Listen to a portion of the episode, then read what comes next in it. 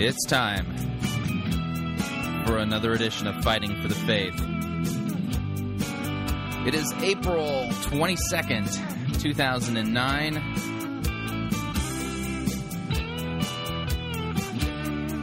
Oh, and man, do I have wild hair.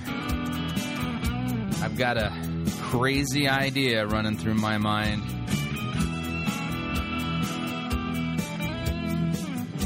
After I explain it to you, you might want to take me outside the city gates and stone me as a heretic.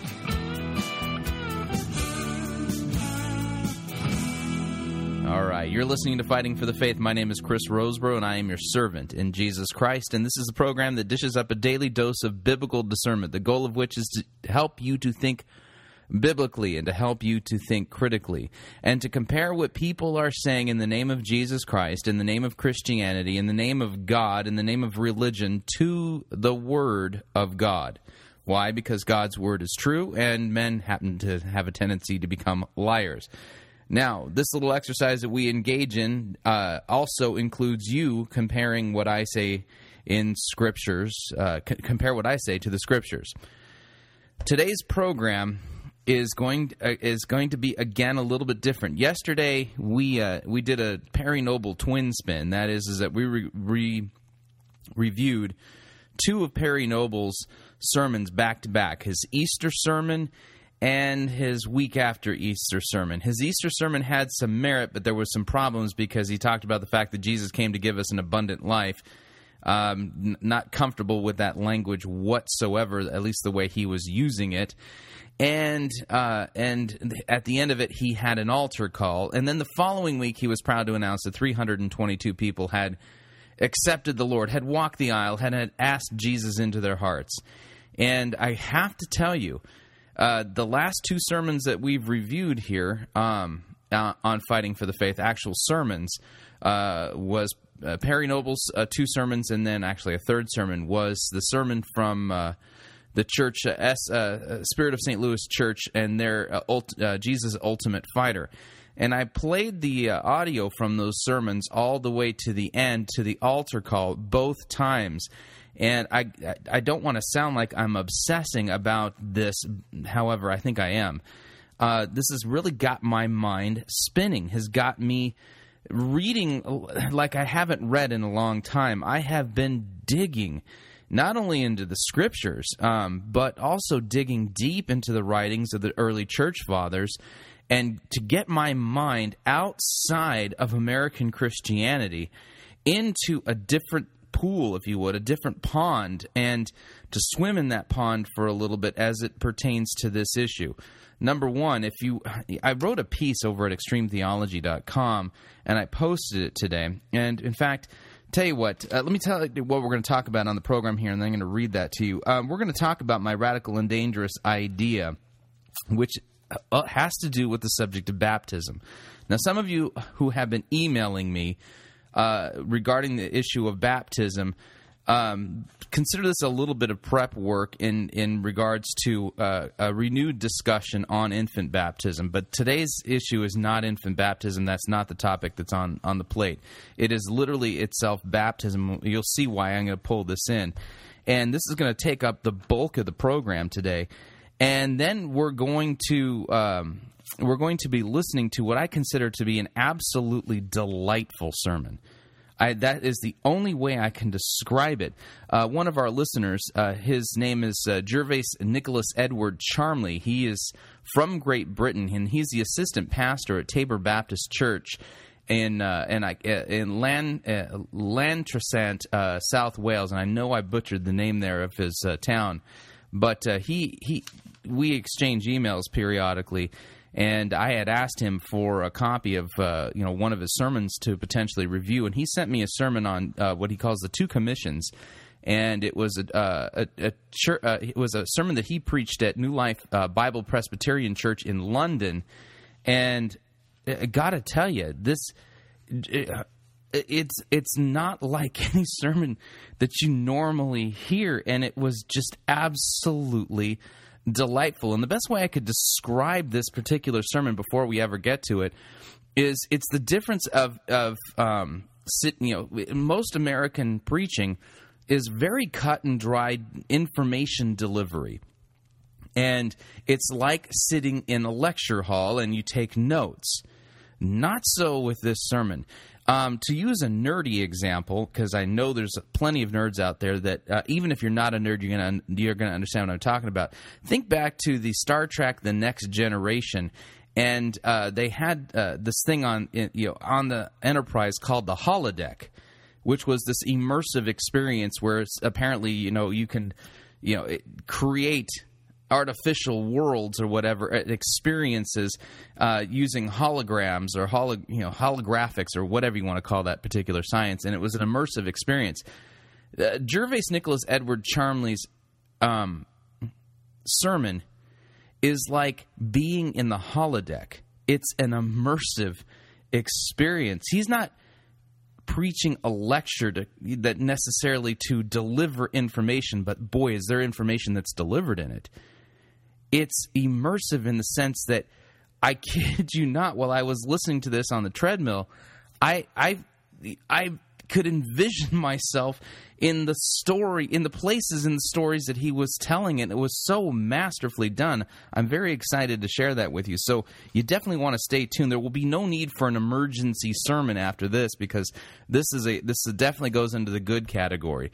Um, so we're going to be doing that. But uh, so first of all, I'm going to read you this post that I put at extremetheology.com today. We're going to talk about my radical and almost dangerous idea and uh, and then we're going to be listening to uh, Gervase Nicholas Edward Charmley's sermon. Now, notice we're not doing news today, and we're not doing listener email per se, and this really has to do with the fact that uh, my mind is really chewing on this. And uh, one of the things you'll you'll learn about me over time is that I'm I'm one of these guys who's like a problem solver. And when there's an issue that comes up I've got to I've got to find the solution. I've got to hunt. I've got to read. I've got to learn. I've got to well you get the point. Anyway, um, so let me let me read this to you. the The post is uh, dated April twenty second, two thousand and nine. It's called "Do You Have Free Will to Love God and to Love Your Neighbor?" And um, what we heard yesterday in Perry Noble's sermon, even though he affirms salvation by grace through faith, he's not a monergist; he's a synergist. Now, if you're not familiar with those two terms, monergism teaches that it is God alone who regenerates you. Okay, God alone is the one who saves. There's no mixing of your works and God's works. There's no mixing of your decision and God's decision, or if you take the first step, then God will meet you the rest of the way. None of that. Synergism is any combination of your works and God and God's works. You're, you're mixing your works with God's work, and uh, it, when it comes to regeneration and how you're saved. And a lot of times, synergism also plays out in sanctification as well, which is one of the problems that we're seeing in a lot of preaching nowadays. Now, understand this. Um, the Bible strictly teaches monergism. And I laid this out in in the case yesterday uh, that God is alone is the one who decides. God alone is the one who saves. God, even repentance and faith is a gift from God. All of these things that God does, and He does these things using. I'm going to use the um, the theological terms here. The means of grace. Okay, the Word of God being one of those means of grace by which He calls us, sanctifies us, and gives us faith. Now, um, understand this though. That comes through the preaching of the word of christ and the word of christ is really both law and gospel repentance and the forgiveness of sins. And one of the things i've really noticed in you know I, i've been trying to kind of step back and take stock of all of the sermons that we review here at fighting for the faith and really try to come up with some way of summarizing what it is that i'm listening to what it is that i'm hearing and see if i can't put my finger on some of the bigger problems. Now, a lot of times I don't tell you this, but you know, what, before I do a sermon review, one of the things I do is I really spend some time perusing uh, the website for the churches uh, for the sermons that we review. I look at their doctrinal statements if it's online. Uh, try to see what resources and books that they're they're promoting and selling. You know, take a look at their mission and vision statements, and uh, which, by the way, is kind of bizarre. Um, mission and vision statements is corporate. These are these are tools of the corporate world, and it's weird that they're being brought into the church. And um, over and over and over again, what I see these seeker-driven churches doing is coming up with vision statements that pretty much can be summarized as love God and love people. Well, what is that? Love God and love people? That's the summary of the Mosaic Law. All right? And the law doesn't save you, it condemns you and it shows you what a good work is, but it's completely powerless to give you any ability to keep it.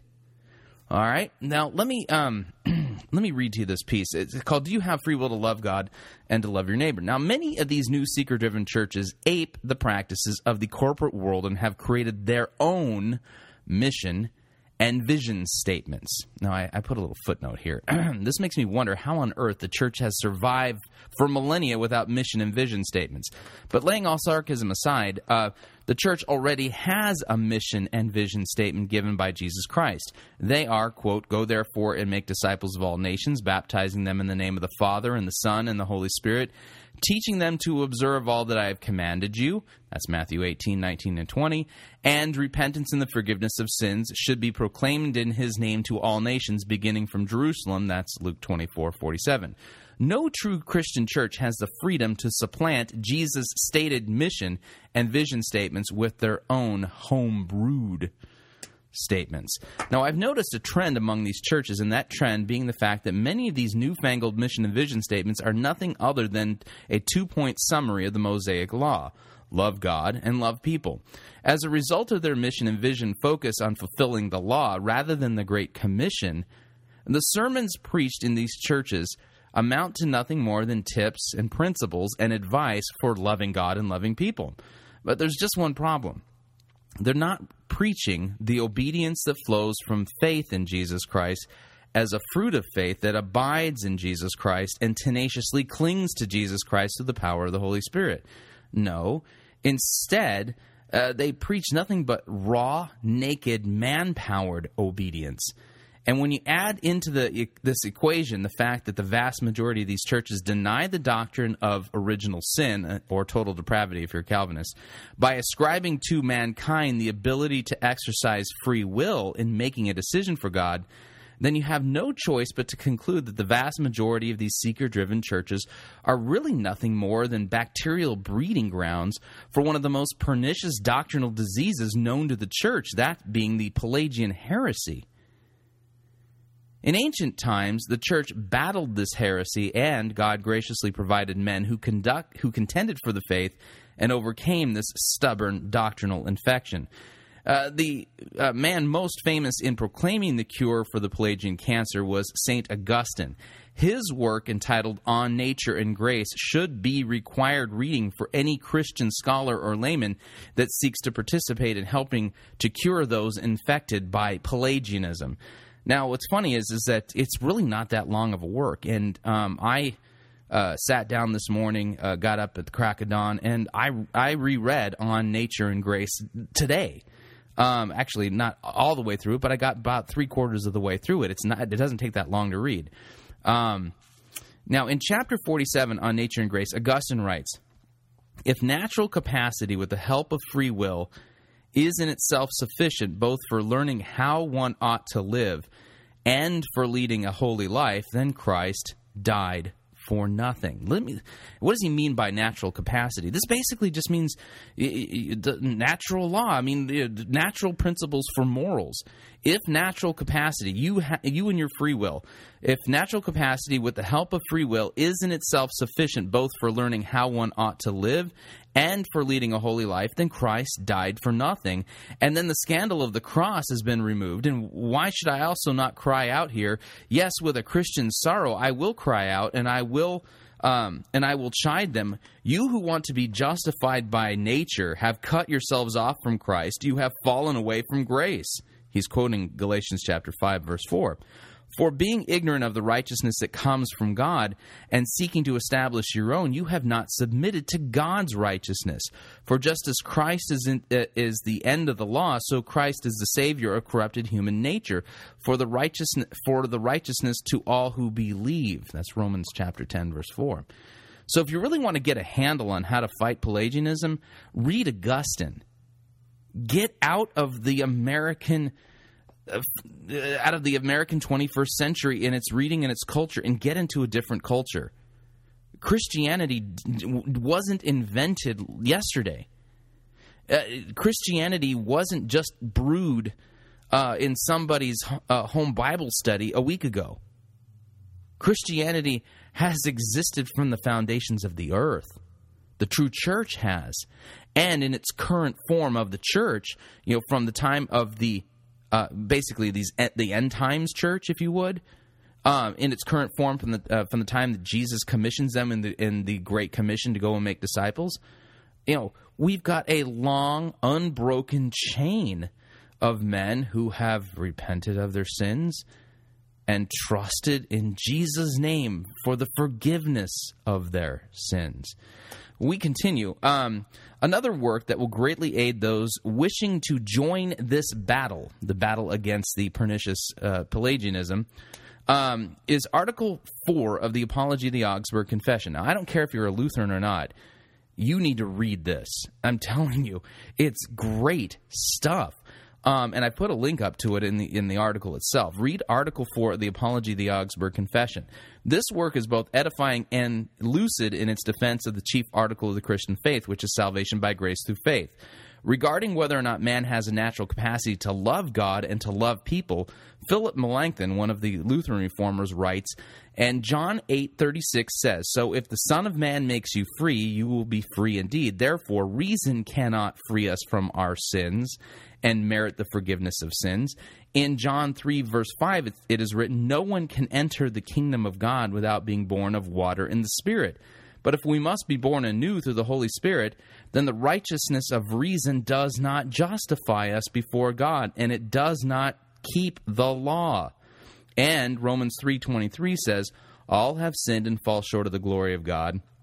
That is, that they lack the wisdom and the righteousness of God, which acknowledges and glorifies God.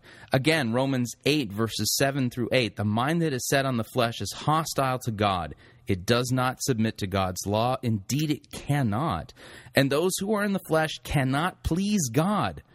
These witnesses are so clear that to use the words of Augustine as he used them in discussing this case, they do not require an, an acute intellect, but only attentive listening.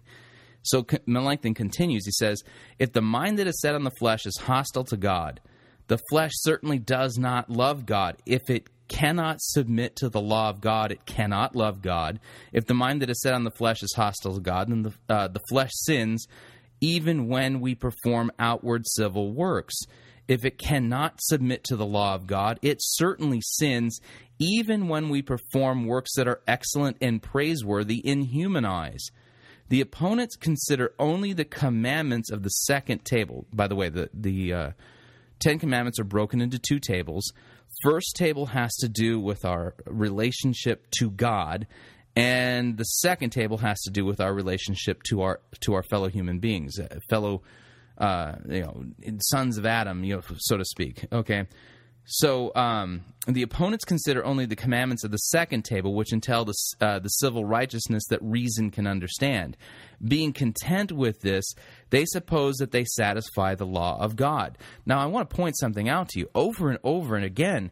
Um, what we see in these seeker driven sermons is basically, if, if you could put it into any of the two tables of the law, it would be second table. It would be stuff that has to do relationships, my purpose in life, living, uh, having a happy family, having good finances. All of this stuff is is uh, is horizontal and not vertical. This, the, but the, if they really were to preach the law correctly, they would also talk about the first table, which commands us truly to love God with all of our heart.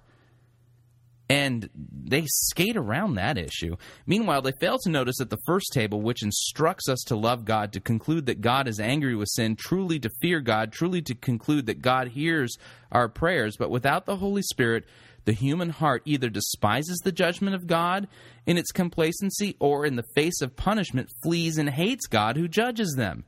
Thus, it does not obey the first table. Therefore, since these things, contempt for God, doubt about the word of God, and about its threats and promises, clings uh, to human nature, people truly sin even when they do not, when they do respectable works without the Holy Spirit, because they do them in a godless heart.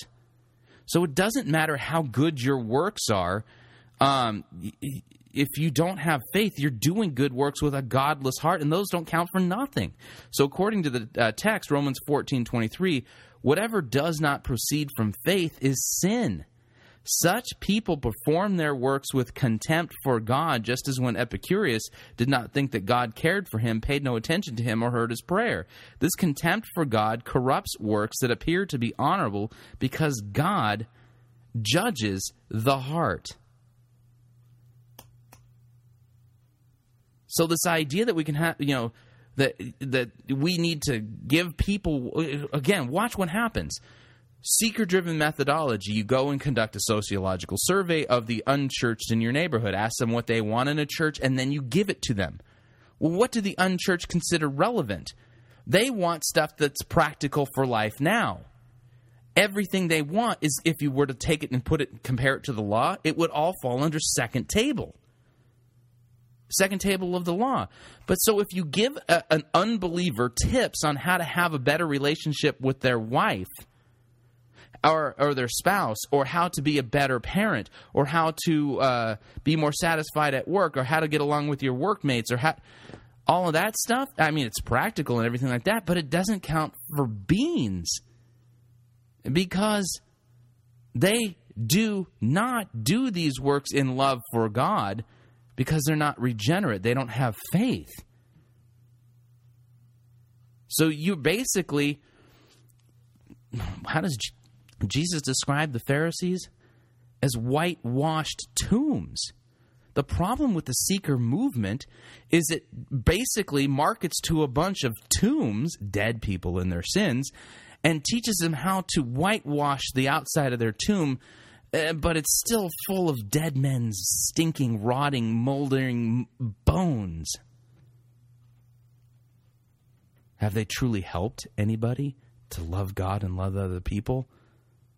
No, not at all. So I bring that up um, because I want to do more in depth analysis on this stuff. But now it's time for this really radical and dangerous idea. I got a comment that came in from uh, a gentleman by the name of Mark. I don't know where he's from, and he wrote to me at, at extremetheology.com.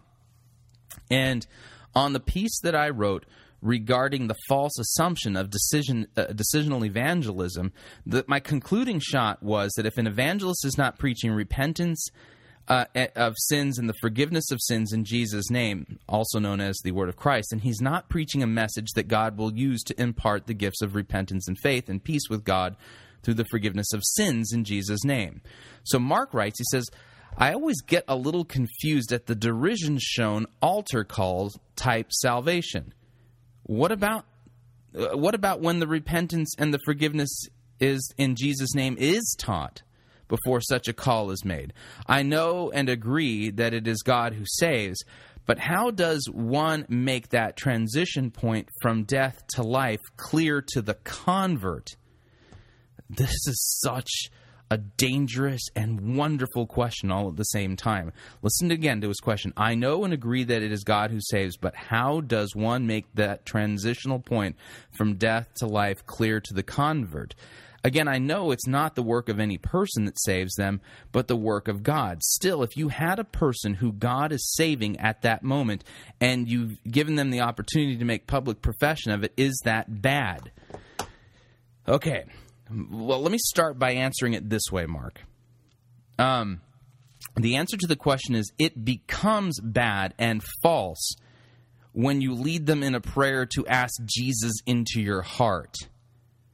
This is not biblical language. It's not biblical methodology. In fact, it's nowhere to be found in scriptures. In fact, I would say um, it's not true regeneration at that point because you're you're leading them in a you're basically teaching them to put faith in their the sincerity of that prayer. Not the way to do it. Now, if you really want to know what it is that you should be doing biblically to help somebody the help the convert understand their transition point from death to life, let me provide you with an extremely dangerous and radical idea. In fact, promoting this idea on this radio program could not only cost me listeners, uh, there might be people who will show up at my door and walk me outside of the city gates and maybe throw rocks at me until I stop moving. That's how dangerous this idea is. So, the question we're going to be answering is what is the appropriate biblical thing to do to take help the convert understand their transition from death to life? I'm going to answer this question biblically, and we're going to be spending some time listening to some biblical stories. Okay? And I begin my story at the end of the Gospel of Matthew. Jesus has been raised from the dead. Under, you know, kind of put yourself into the story for a minute. Okay, you're the apostle Matthew, and you're you're writing down your eyewitness ex, eyewitness experience with Jesus Christ. You were a tax collector, despised and hated by your own countrymen.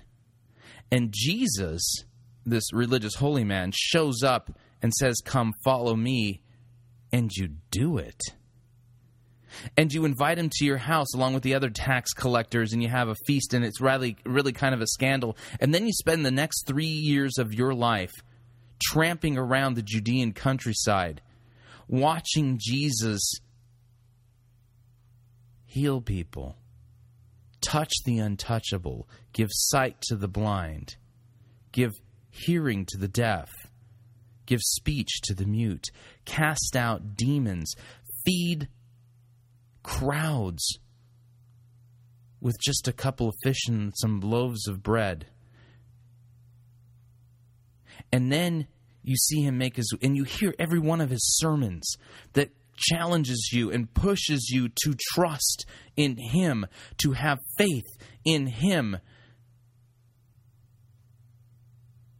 And then when you just think you're starting to figure out, and maybe, just maybe, this guy really is the promised Messiah, one of your own betrays him. He's arrested in the middle of the night, held trial by a kangaroo court, marched into a sea Pilate. There's this crowd demanding his crucifixion. He's scourged, beaten, whipped, spit, spit on, and forced to carry his own cross to Golgotha, and there they nail him to a cross and he dies. And you think, this is the end of it. What am I going to do now? I've just spent three years of my life with Jesus Christ. And he's dead. I thought he was the Messiah. And then this amazing thing happens. He raises from the dead. He raises from the dead. And you go and you meet him in Galilee. And Jesus, in we read this wonderful passage. Now the eleven disciples went to Galilee to the mountain to which Jesus had directed them, and when they saw him, they worshipped him. But some doubted. And Jesus came and said to them, all authority in heaven on earth has been given to me. Go therefore and make disciples of all nations, baptizing them in the name of the Father and the Son and the Holy Spirit, and teaching them to observe all I have commanded you, and behold, I am with you always, even to the end of the age. You have just spent three years with Jesus Christ, and you have witnessed the unbelievable. Jesus dead on a cross with a Roman spear stuck into his side and blood and water gushing out, making it finally clear that he was dead and gone. And three days later, he's raised from the dead. Touchable, seeable, you have meals with him. He continues teaching you. And at the end of the story, he says, Go and make disciples and baptize in the name of the Father, in the name of the Son, and in the name of the Holy Spirit, and teach them all that I have commanded you. So you then do what? You go and you make disciples and you baptize. When we come back, we're going to continue with this very dangerous idea that I will be promoting, one that could get me in all kinds of trouble. Now, if you'd like to email me, you can at talkback at fightingforthefaith.com. That's talkback at fightingforthefaith.com. You can also uh, follow me on uh, Facebook. Ask to be my friend. I'm a friendly guy. I'll reciprocate, but don't ask me to babysit your 11 children. That's a little odd. Um, and you can follow me on Twitter. My name on Twitter is Pirate Christian. We'll be right back.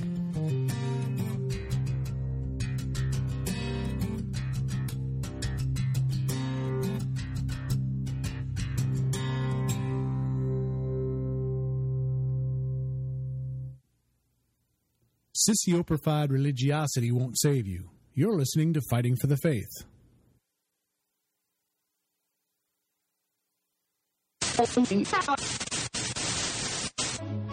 You're listening to Pirate Christian Radio. We'll be taking your false doctrine now.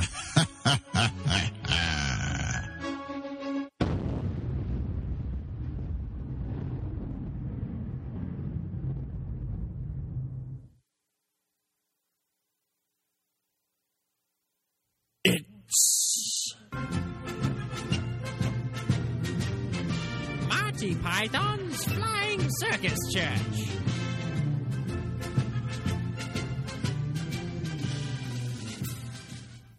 My name is Rex, and if you study with my eight week program, you will learn a self feeder system that I developed over two seasons of preaching in the Octagon. It's called Rex Kwon Do. I need a volunteer to come up here and show that they trust me. Um, here. Okay, you'll do. Come up here. Bow to your pastor. Bow to your pastor. Okay, now I'm gonna give you one chance. One chance, people. Turn around. Turn around. All right. Now fall back and I'll catch you. Ow. That was pretty good. Now, listen, everybody. The reason why he fell was because he didn't have enough faith. Go sit down. Okay, when I fall, I fall in slow motion every time. Now, in addition to what you just saw, if you study with my eight week program, you're going to learn these things. First off, in Rex Kwon Do, we use the buddy system. No more reading the Bible solo. You need somebody watching your back at all times. Second off, you're going to learn to discipline your image. Do you think I got where I am today because I dress like Peter Pan here? Take a look at what I'm wearing, people. Bible pants. Yeah, you have to be pretty righteous to rock these babies. Do you think anybody wants a roundhouse kick to the face while I'm wearing these bad boys? Forget about it. Last off, my students will learn how to walk on water, heal babies, raise the dead, and be extreme. Now, for only one $300 seat offering, you can sign up right now for my eight week program here at Guts Church.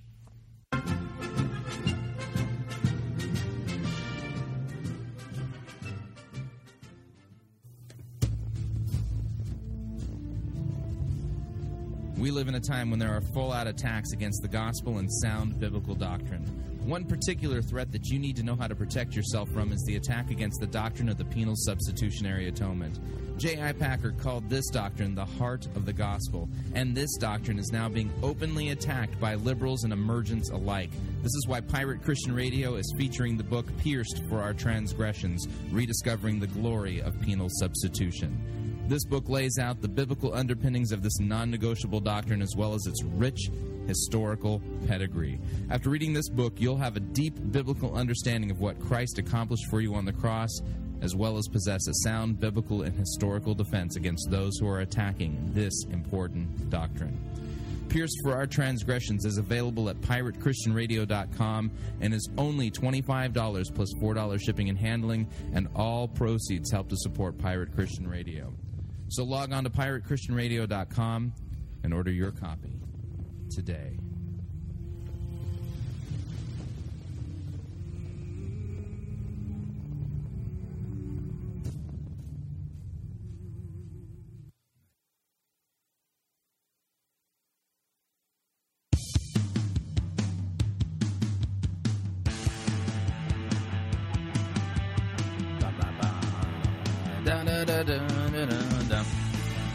All right, you're listening to Fighting for the Faith.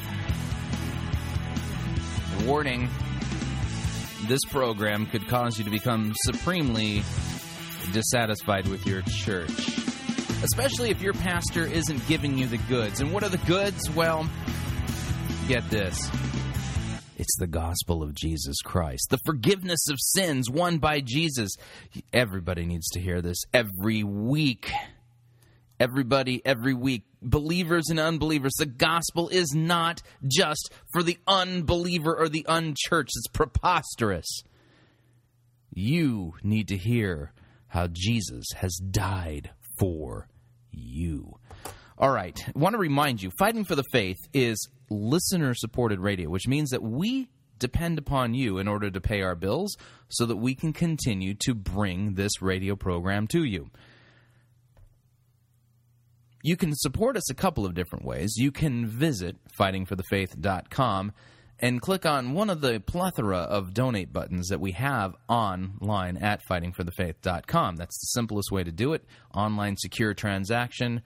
Bada bing, bada boom, you're in, you're out, you're done, and it's that simple. Now, if you like a more traditional way of doing it, you like that paper trail and and uh, need something that you know that's a little bit more tangible absolutely understand that. And the second way that you can do it is you can go, uh, you can make your gift check payable to Fighting for the Faith and send it to Post Office Box 508, Fishers, Indiana, zip code 46038. Now, we're in the middle of this radical and dangerous idea that I'm promoting.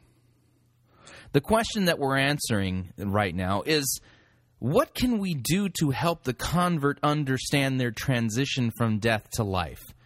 Do we lead them in the sinner's prayer, uh, which isn't in Scripture, um, or something else? I started off this dangerous idea by taking us back in time a little bit and reminding us of um, really the context of Matthew chapter 28, the Great Commission go therefore and make disciples. So now you're the Apostle Matthew. You've heard Jesus say, go and make disciples. Uh, and then Jesus does this thing he ascends into heaven. Right? And what are the apostles doing after Jesus ascends into heaven? Uh, they're kind of hanging out in an upper room. We, we continue this dangerous idea uh, that I'm telling via biblical narrative, if you haven't noticed. In, in Acts chapter 2, it says, When the day of Pentecost arrived, they, that's the apostles and all the believers, were all gathered together in one place, and suddenly there came from heaven a sound like a mighty rushing wind. It filled the entire house where they were sitting, and divided tongues as a fire appeared to them. Uh, and rested on each of them, and they were all filled with the Holy Spirit and began to speak in other languages as the Spirit gave them utterance. Now there were dwelling in Jerusalem Jews, devout men from every nation under heaven. And at this sound the multitude came together, and they were bewildered, because each one was hearing them speak in his own language. And they were amazed and astonished, saying, Are not all these who are speaking uh, Galileans? Apparently, Galileans were not considered the Epicureans of the uh, Judean countryside. Anyway, we continue. Um, and how is it that we hear each of us, each of us in his own language? Parthians and Medes and Elamites and residents of Mesopotamia, Judea, Cappadocia, Pontus and Asia, Phrygia, Pamphylia, Egypt, and other parts of Libya beyond, belonging to Cyrene and the visitors from Rome, both Jews and proselytes, Cretans and Arabians, we hear them telling in our own language the mighty works of God. And all were amazed and they were perplexed, saying to one another, What does this mean? But others were mocking and said, They're filled with wine. Ah, That's quite some wine. I'm not familiar with a wine that is capable of helping you speak a different language. We'll have to call that Rosetta wine. I wrote that joke myself. We continue. Uh, but Peter, standing with the eleven, lifted up his voice and addressed them Men of Judea and all who dwell in Jerusalem, let this be known to you and give ear to my words. For these people are not drunk as you suppose, since it is only the third hour of the day. But this is what was uttered through the prophet Joel. And in the last days it shall be that God declares that I will pour out my spirit on all flesh, and your sons and your daughters shall prophesy, and your young men shall see visions, and your old men shall dream dreams, even on my male servants and female servants. And in those days I will pour out my spirit and they shall prophesy. And I will show wonders in heaven above and signs on the earth below blood and fire and vapor of smoke. The sun shall be turned to darkness, the moon to blood, before the day of the Lord comes, the great and magnificent day. And it shall come to pass that everyone who calls upon the name of the Lord will be saved. Men of Israel, hear these words. Jesus of Nazareth, a man attested to you by God with mighty works and wonders and signs that God did through him in your midst, as you yourselves know. This Jesus delivered up according to the definite plan and foreknowledge of God, you crucified and killed by the hands of lawless men. God raised him up, loosing the pangs of death because it was not possible for him to be held by it. For David says concerning him, I saw the Lord always before me for he is at my right hand, that I, that I may not be shaken. Therefore my heart was glad, my tongue rejoiced, and my flesh also dwells in hope. For you will not abandon my soul to Hades or let the Holy One see corruption. You have made known to me the paths of life, and you will make me full of gladness with your presence. Brothers, I may say to you with confidence that the patriarch David, that he both died and was buried, and his tomb is with us to this day. Being therefore a prophet, and knowing that God had sworn with an oath to him that he would set one of his descendants on the throne, he foresaw and spoke about the resurrection of the Christ, that he was not abandoned to Hades, nor did his flesh see corruption. This Jesus God has raised up, and of that we are witnesses, being therefore exalted at the right hand of God, and having received from the Father the promise of the Holy Spirit, he has poured out this that you yourselves are seeing and hearing. For David did not ascend into the heavens, but he himself says, The Lord said to my Lord, Sit at my right hand until I make your enemies a footstool. Let all the house of Israel therefore know for certain that God has made him both Lord and Christ, this Jesus whom you crucified. Now, when they heard this, the crowd, they were cut to the heart and said to Peter and the rest of the apostles, Brothers, what shall we do? Notice Peter didn't say, walk up the aisle, pray the sinner's prayer, and ask Jesus into your heart. Instead, he said this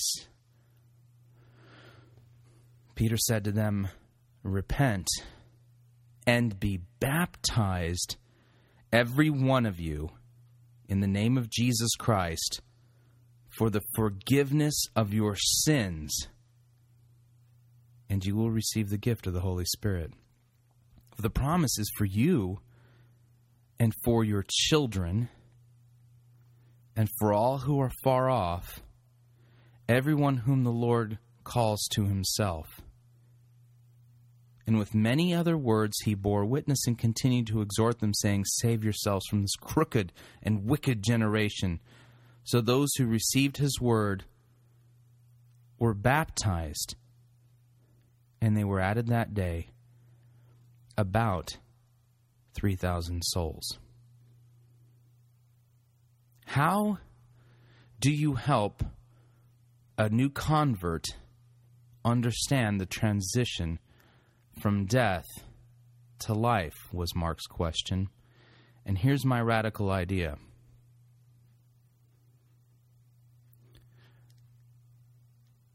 When somebody feels the pangs of God's law,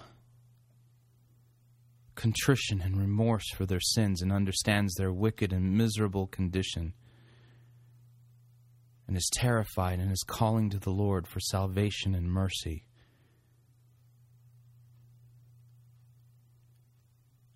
Baptize them. Don't wait a month. Don't make them go through a membership class. Don't ask them to come down an aisle and pray a prayer. Baptize them. And as Peter said, baptism for the forgiveness of sins. Nowhere in the scriptures do we read that baptism is a public testimony of a decision that you've made for Jesus. That's absolute malarkey. Baptize him in the name of Jesus Christ, Father, Son, and Holy Spirit for the forgiveness of sins. Radical? Yeah, think about it. Lose all the ceremony. Always keep water in the baptismal font. Or, if your church has a baptism tank, keep the jacuzzi warm. And do this radical thing preach law and gospel. Preach the law to condemn them of their sins and show them their wickedness and how they were the ones, because of their wickedness, who crucified the Lord Jesus Christ. And then when God cuts them to the quick and they say, What shall we do? Say, Repent and come up here now and be baptized for the forgiveness of sins. Too radical? Too radical? Too crazy? That's way too dangerous of an idea. Let me read to you more. We travel now to Acts chapter 8 we begin in verse 9. But there was a man named Simon who had previously practiced magic in the city, and he was amazed. And he amazed the people of Samaria, saying that he himself was somebody great. And they all paid attention to him from the least to the greatest, saying, This man is the power of God that is called great. And they paid attention to him because for a long time he had amazed them with his magic. Uh, but when they believed Philip, the Apostle Philip, as he preached the good news about the kingdom of God and the name of Jesus Christ, they were baptized, both men and women. Even Simon himself believed. And after being baptized, he continued with Philip, and seeing signs uh, and great miracles performed, he was amazed. So the Holy Spirit sent the apostle Philip into Samaria. And he preached about the good news and Jesus Christ and the forgiveness of sins. And there was no altar call, there was no sinner's prayer. Instead, they were baptized for the forgiveness of their sins. We continue traveling down to verse 26 in chapter 8 of the book of Acts, we read Now an angel of the Lord said to Philip, Rise and go toward the south to the road that goes down from Jerusalem to Gaza. This is a desert place. And he rose and went. And there was an Ethiopian, a eunuch, a court official of Candace, queen of the Ethiopians, who was in charge of all of her treasure. He had come to Jerusalem to worship and was returning, seated in his chariot, and he was reading the prophet Isaiah. And the Spirit said to Philip, Go over and join his chariot. So Philip ran to him and heard him reading Isaiah the prophet and asked and asked, "Do you understand what you are reading?"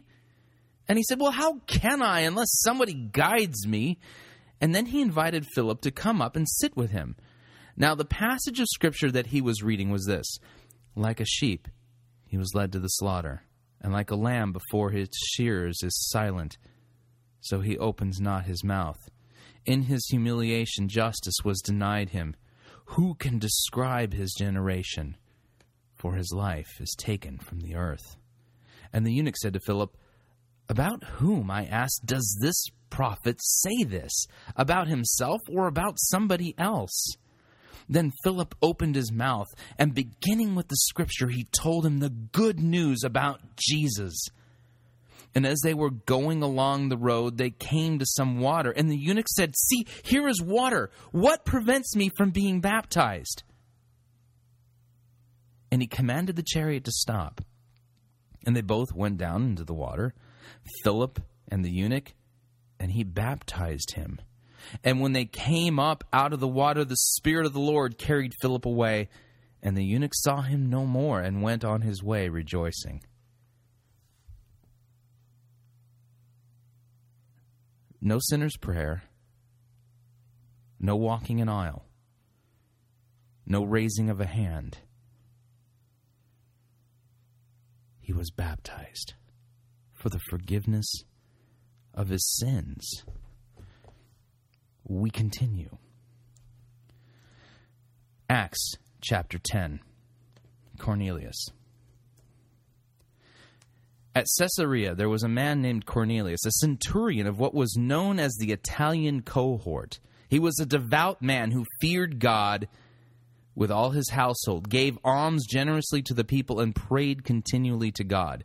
About the ninth hour of the day, he saw clearly in a vision an angel of God come to him and saying, Cornelius. And he stared at him in terror and said, What is it, Lord? And he said to him, Your prayers and your alms have ascended as a memorial before God.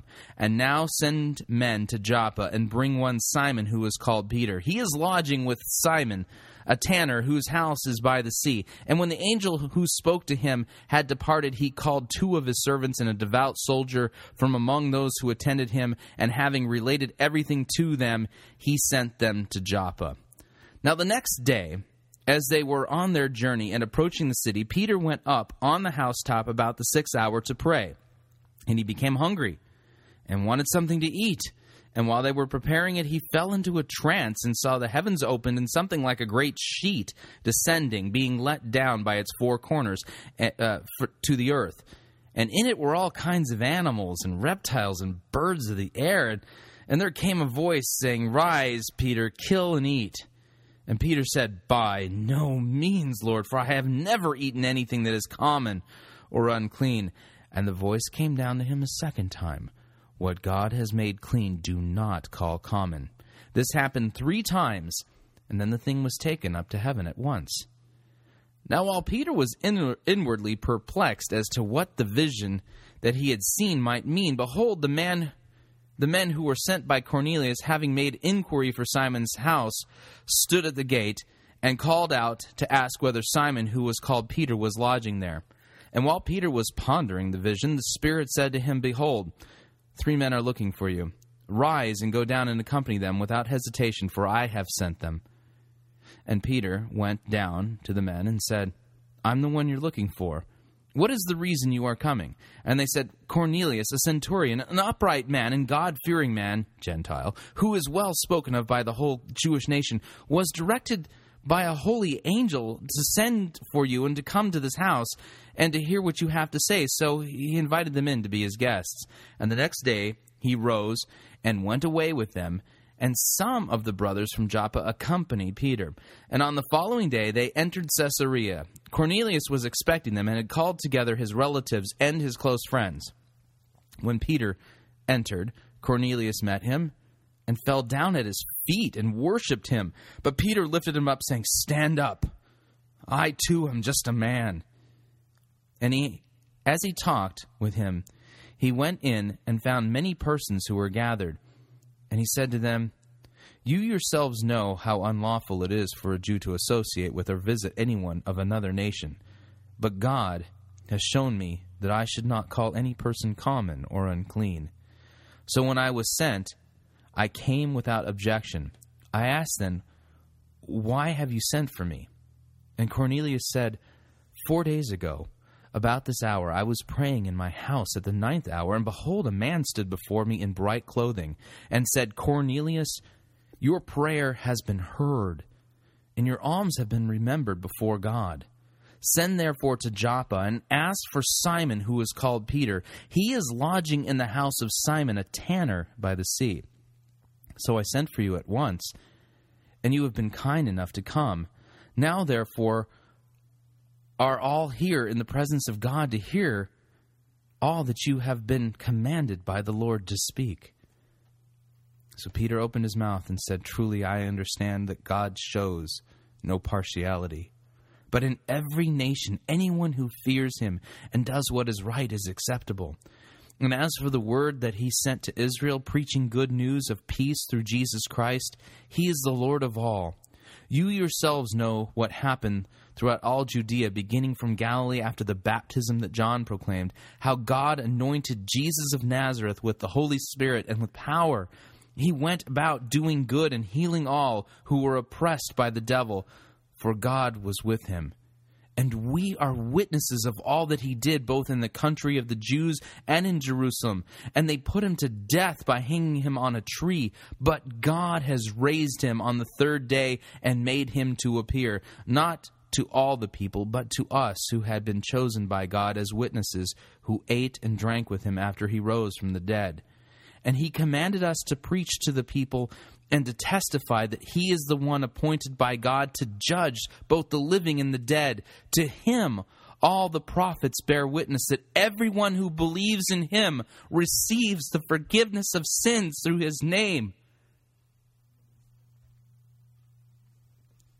While Peter was still saying these things, the Holy Spirit fell on all who heard the word, and the believers from among the circumcised who had come with Peter were amazed, because the gift of the Holy Spirit was poured out even on the Gentiles. For they were hearing them speaking in tongues and extolling God. And then Peter declared, Can anyone withhold water for baptizing these people who have received the Holy Spirit just as we have? And he commanded them to be baptized in the name of Jesus Christ. And then they asked him to remain for some time, for some days. No walking an aisle, no praying a sinner's prayer, no asking Jesus into your heart. They were baptized, baptized for the forgiveness of their sins. We read more. We read from Acts chapter 16.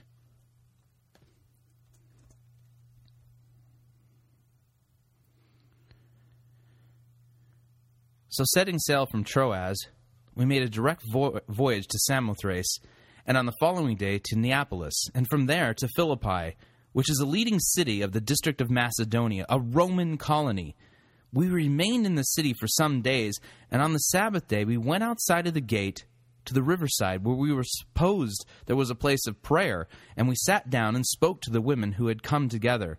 One who heard us was a woman named Lydia from the city of Thyatira, a seller of purple goods, who was a worshiper of God. The Lord opened her heart to pay attention to what was said by Paul, and after she was baptized, and her entire household as well, she urged us, saying, If you have judged me to be faithful to the Lord, come to my house and stay. And she prevailed upon us. Wow. She didn't pray a prayer. She didn't pray the sinner's prayer or walk an aisle. She was baptized for the forgiveness of her sins. As we were going to the place of prayer, we were met by a slave girl who had a spirit of divination, actually, spirit of Pythos, which means that she probably was participating in the uh, temple worship of Apollo at the uh, Oracle of Delphi. We read she had a spirit of divination, and she brought her owners much gain by fortune telling. She followed Paul and us, crying out, These men are servants of the Most High God who proclaim to you the way of salvation. Before you think for a second that this woman was really helping out Paul, Most High God to the Greek ear, to the Roman ear, means that Jesus was just one of many other gods. Most High God, he's the one and only. And she kept doing this for many days. Paul, having become greatly annoyed, turned and said to the spirit, I command you in the name of Jesus Christ to come out of her. And it came out that very hour. But when her owners saw that their hope of gain was gone, they seized Paul and Silas and dragged them into the marketplace before the rulers. And when they had brought them to the magistrates, they said, These men are Jews and they are disturbing our city. They advocate customs that are not lawful for us as Romans to accept or to practice. The crowd joined in attacking them, and the magistrates tore their garments off and gave orders to beat them with the rods. And when they had inflicted many blows upon them, they threw them into prison, ordering the jailer to keep them safely. Having received this order, he put them into the inner prison and fastened their feet in the stocks. Now, about midnight, Paul and Silas were praying, and they were singing hymns to God, and the prisoners were listening to them. Suddenly, there was an earthquake so that the foundations of the prison were shaken, and immediately all the doors were open, and everyone's bonds were unfastened. And when the jailer woke and saw that the prison doors were open, he drew his sword and was about to kill himself, supposing that the prisoners had escaped. But Paul, Paul cried out in a loud voice, Do not harm yourself! We are all here. The jailer called for lights and rushed in, and trembling with fear, he fell down before Paul and Silas. And then he brought them out and said, Sirs, what must I do to be saved? And they said, Believe in the Lord Jesus Christ, and you will be saved, you and your entire household. And they spoke the word of the Lord to him and all who were in his house.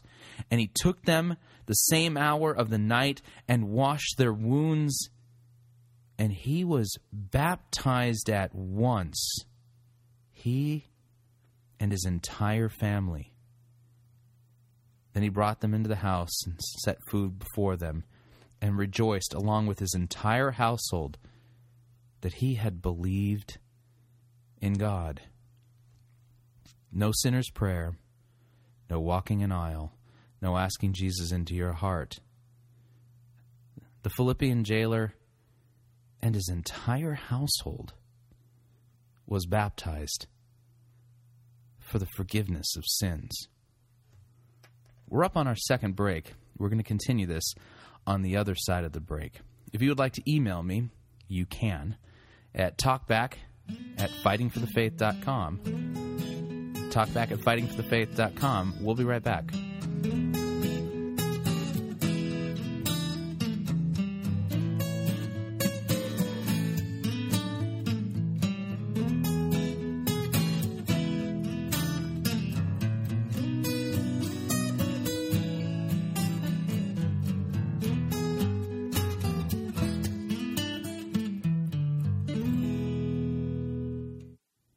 Want advice on how to have your best life now, you are in the wrong place. You're listening to Fighting for the Faith.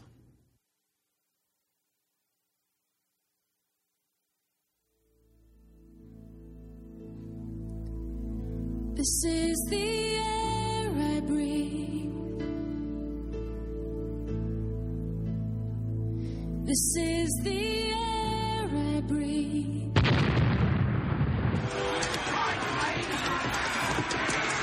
I've had enough of this sissy, pansy, cannon photo written music you have the audacity to call worship. Men, put this entire girly praise band in the boo box. Let's wheel in the organ and get some real worship music underway.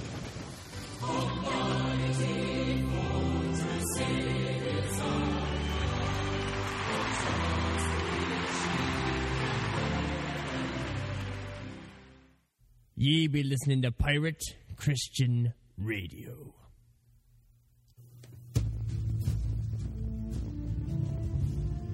We live in a time when there are full out attacks against the gospel and sound biblical doctrine. One particular threat that you need to know how to protect yourself from is the attack against the doctrine of the penal substitutionary atonement. J.I. Packer called this doctrine the heart of the gospel, and this doctrine is now being openly attacked by liberals and emergents alike. This is why Pirate Christian Radio is featuring the book Pierced for Our Transgressions Rediscovering the Glory of Penal Substitution. This book lays out the biblical underpinnings of this non negotiable doctrine as well as its rich historical pedigree. After reading this book, you'll have a deep biblical understanding of what Christ accomplished for you on the cross, as well as possess a sound biblical and historical defense against those who are attacking this important doctrine. Pierced for Our Transgressions is available at piratechristianradio.com and is only $25 plus $4 shipping and handling, and all proceeds help to support Pirate Christian Radio. So log on to piratechristianradio.com and order your copy today.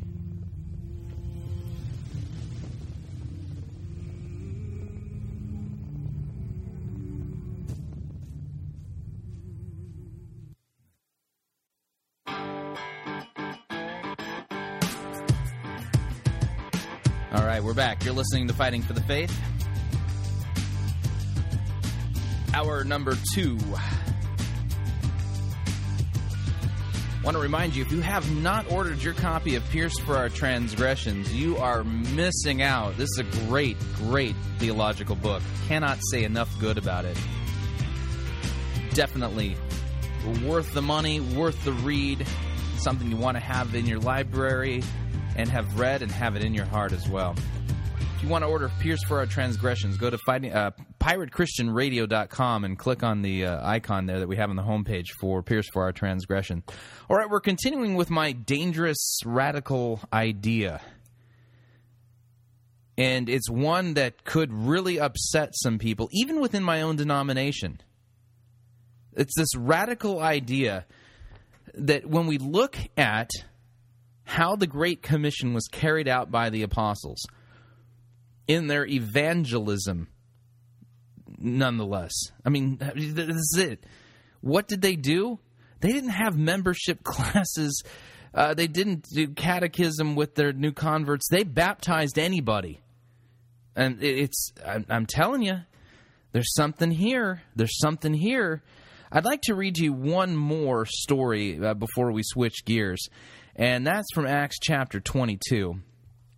And uh, you, what you're going to find here is is that the norm, n- no one walking an aisle, no one praying the sinner's prayer, uh, but baptism. And I think there's a strong reason as to why that is, is because the apostles taught and believed that something happens in baptism. Those of you who think that baptism is uh, you know this outward act of obedience to show the world that you've become a Christian, that's it's not in the Bible. And if you really want to show the world that you're a Christian, show up to church every Sunday. When they see that your uh, your parking spot in your garage or in front of your house is empty, and that you you dress up and go to church every Sunday, that tells the world that you're a Christian. Eh, yeah. Anyway, uh, we uh, we continue. Um, this is Acts chapter 22. The Apostle Paul is about to uh, make his um, case uh, he, on trial, so to speak. Paul, uh, um, Paul says, Brothers and fathers, hear the defense that I now make before you.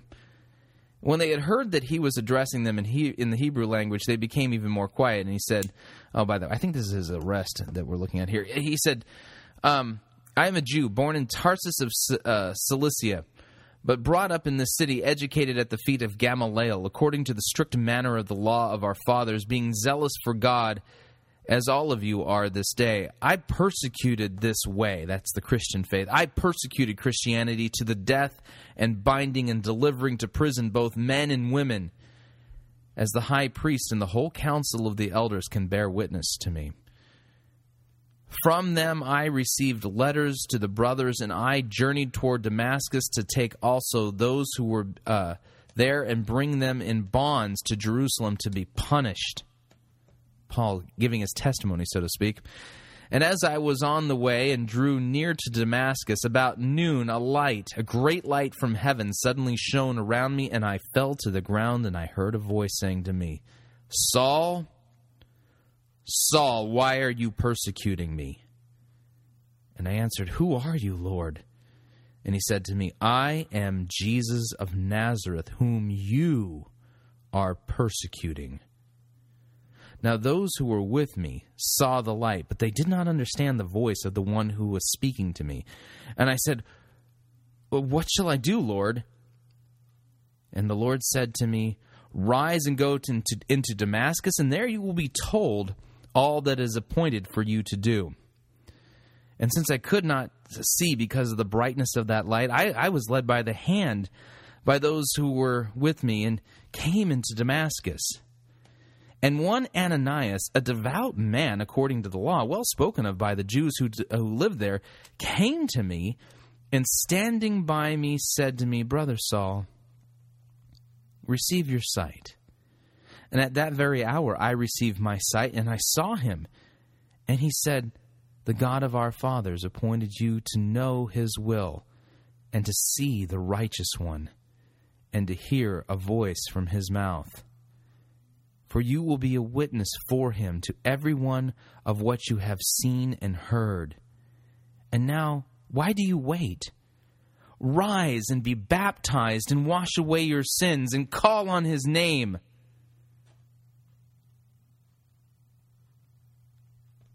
And he did.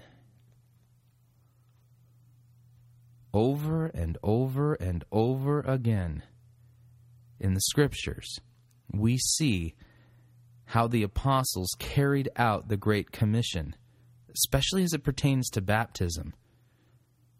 At the point of someone's regeneration and conversion and calling, they were baptized for the forgiveness of their sins, to wash away their sins. One of the things that I find interesting is that in reviewing Perry Noble's sermon yesterday, it puts people into a serious case of despair. Why? Because if you're struggling with sin, the immediate question that you have is Was I sincere enough when I prayed that prayer? Because he said I needed to pray it sincerely. Maybe I didn't mean it enough and those struggling with sin, he described them in his second sermon, basically saying those who come down week after week after week. He said that the reason why they did that is because they were having problems putting their past behind them. No, it's because they were presently struggling with their sin. Because ultimately, in a synergistic, decisional evangelism mode, Salvation is based upon the sincerity of how someone said the sinner's prayer. But baptism, we learn from the God's word, is a gift from God. And in our baptisms, we read in the book of Acts, baptism is for the forgiveness of sins. In our baptisms, our sins are washed away. This is far more powerful than the sincerity of somebody praying to ask Jesus into their heart. In fact, it's so powerful that it has power even over sin itself. Listen to Paul. So, what shall we say then? Are we to continue in sin that grace might abound? Well, by no means. How can we who died to sin live in it? This is Romans chapter 6. Now at verse 3. Do you not know that all of us who have been baptized into Christ were baptized into his death? We were buried, therefore, with him by baptism into death, in order that just as Christ was raised from the dead by the glory of the Father, we too might walk in newness of life. For if we have been united with him in death like this, we shall certainly be united with him in a resurrection like his. We know that our old self was crucified with him in order that the body of sin might be brought to nothing, so that we would no longer be enslaved to sin. Think about this for a second. Paul, we just read him talking about his experience on the road to Damascus where Jesus shows up and knocks him off of his high horse as he's about ready to go and round up Christians to have them punished and even put to death. The Lord Jesus Christ himself appears to him and asks, Why are you persecuting me? Blinds him, sends him into Damascus, and then sends him Ananias.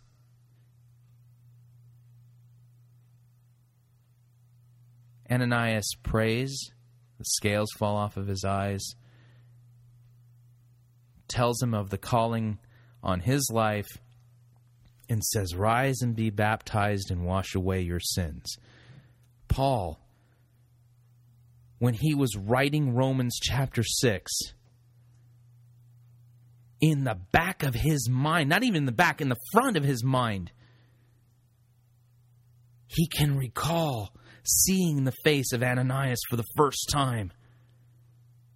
He can remember being blinded, knocked off of his horse, and what a terrifying experience that was. He was heading in one direction, and Jesus literally stopped him and turned him around. What a frightening and terrible experience. And then Ananias comes and says, Rise and be baptized and wash away your sins. And so, at the hands of this stranger who's just taken scales off of his eyes miraculously and he can see, the next thing that happens to him is he's wet.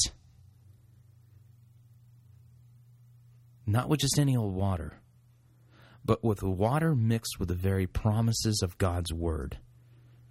A water that can do something that no other water can do wash away sins.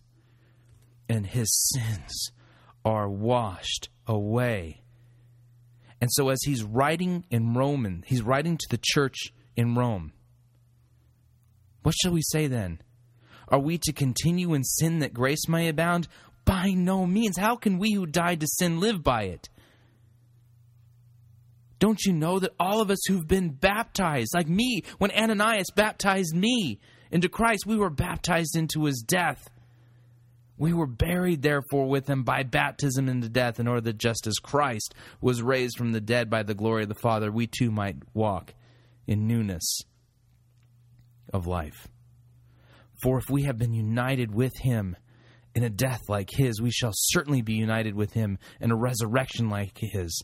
We know that our old self was crucified with him in order that the body of sin might be brought to nothing, and so that we would no longer be enslaved to sin. For one who has died has been set free from sin. That's some powerful water. Far more powerful than my feeble sincerity in a man made tradition called the sinner's prayer. It's a radical idea. Keep the font filled with water, or keep the pitcher close by. Or if you have one of those dunking tanks, keep it filled. And when people are told of their sin, their need for repentance, and trust in the gospel of Jesus Christ, don't you dare have them come down and pray a sinner's prayer. Give them a bathing suit or whatever is necessary and put them into the waters of baptism. But we, well, we can't do that. That would mess up everything. We we we have a we have a method. We we have a way that we do this. And We don't do it that way here. I don't care how you do it. I'm telling you what the apostles did, what the scripture says they did. I'm too stupid to make this stuff up. I'm just dumb enough to believe him. Maybe we need to rethink this whole baptism thing altogether. Chuck this stupid sinner's prayer and get the water. This is a radical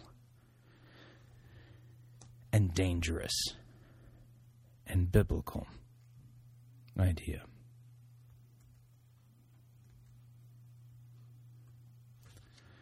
All right, we are now going to switch gears And to switch gears, we have to play our uh, our music here for switching gears.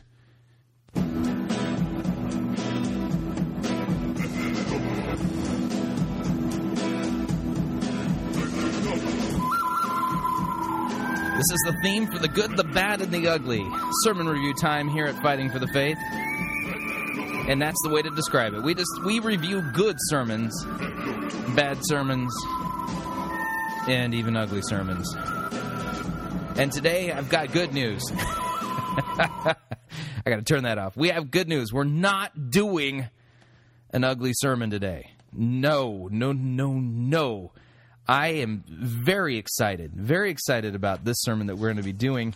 And this was preached by Nicholas Edward Charmley, who is a regular emailer here to Fighting for the Faith. He is the assistant pastor at Tabor Baptist Church at Lan, uh, Llantrisant, uh, uh, South Wales. And the sermon was preached at New Life uh, Bible Presbyterian Church in London. And uh, I got to tell you, this is an amazing sermon what I want you to do as you're listening to this one is um, just let yourself get lost and taken up in the story. This is not a sermon like you've ever heard. And what's funny is, is that you're going to hear law and gospel in his opening prayer. I mean, he doesn't waste any time getting down to business. And listen, he's got a he's got a authentic British accent, which may potentially lend him more credibility. He has that authoritative air, and what's really wonderful about this is that he reads the, what's known as the authorized version. I think that would be the King James uh, here in, in the States. And it's just natural and beautiful. And this is a, this is a type of sermon unlike what you are used to. And um, you're going to hear all about Jesus Christ. You're going to hear all about it all about him and what he's done. And it's just amazing. It's called The Two Commissions. And uh, I'm hoping to uh, make a, have Gervase Edward uh, Gervase Nicholas Edward Charmley's uh, sermons become uh, a semi-frequent thing that we review here at Fighting for the Faith. And so, I, um, without any further ado, here is the two commissions preached by Gervase Nicholas Edward Charmley. All in prayer. Eternal God, everlasting Father, thou who hast created all that is, and thou who by thy great power dost uphold all things, we come before thee once again on this day. And once again we come before thee as those who have no demands that we can make of thee whose only claim upon thee is through thy great mercy which thou hast declared unto mankind in thy Son, our Lord and Saviour Jesus Christ, when thou didst freely, not sparing him, give him up to suffer and to die for us men and for our salvation. And oh, we would praise thee for that, that thou didst send him to die for us wretched sinners. Listen to that. In his sermon, he is preaching the gospel that he would send his son to die for us wretched sinners. this is so good. Eternal God, once again we confess our sins before thee. For we would not pretend that we are perfect people, but confess that we all have offended against thee in thought, in word, and in deed, and there is no health in us. But oh, we come for that mercy in the Lord Jesus Christ. And we can say with old Mr. Wesley, that sinner am I who on Jesus rely, and come for the mercy thou canst not deny. And indeed, Father, we would embrace that great salvation which thou hast declared in Christ. Oh, be merciful unto us.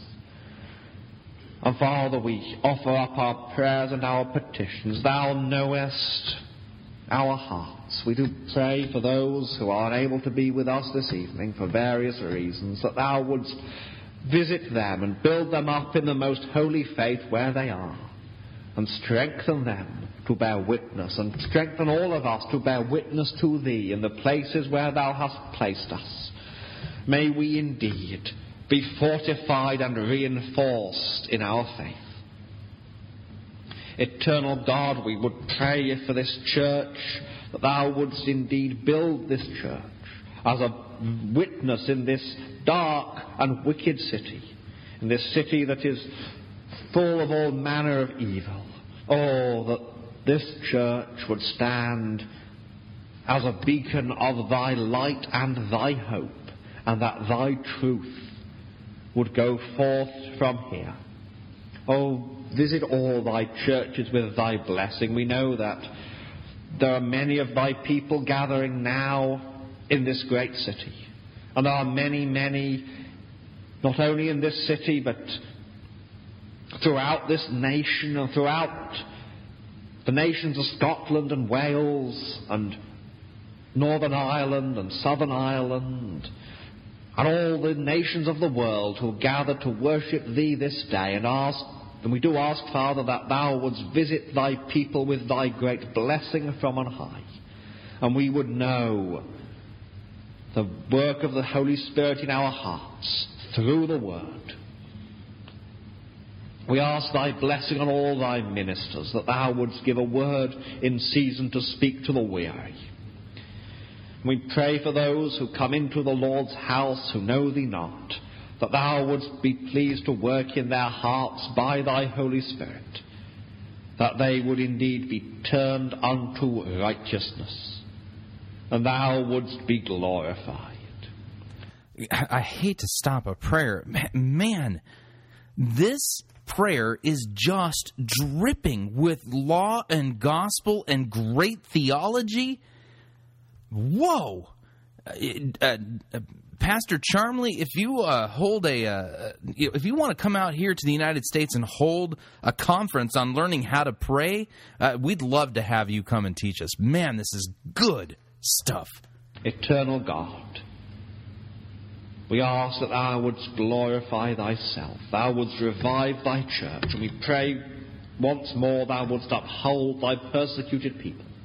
We pray, Father, for our Queen, thou hast commanded us to pray for those who are in authority over us, and she is the head of state in this land, and we ask that she would be guided by thy counsel and thy word, and all that are in authority under her would govern righteously and impartially in justice.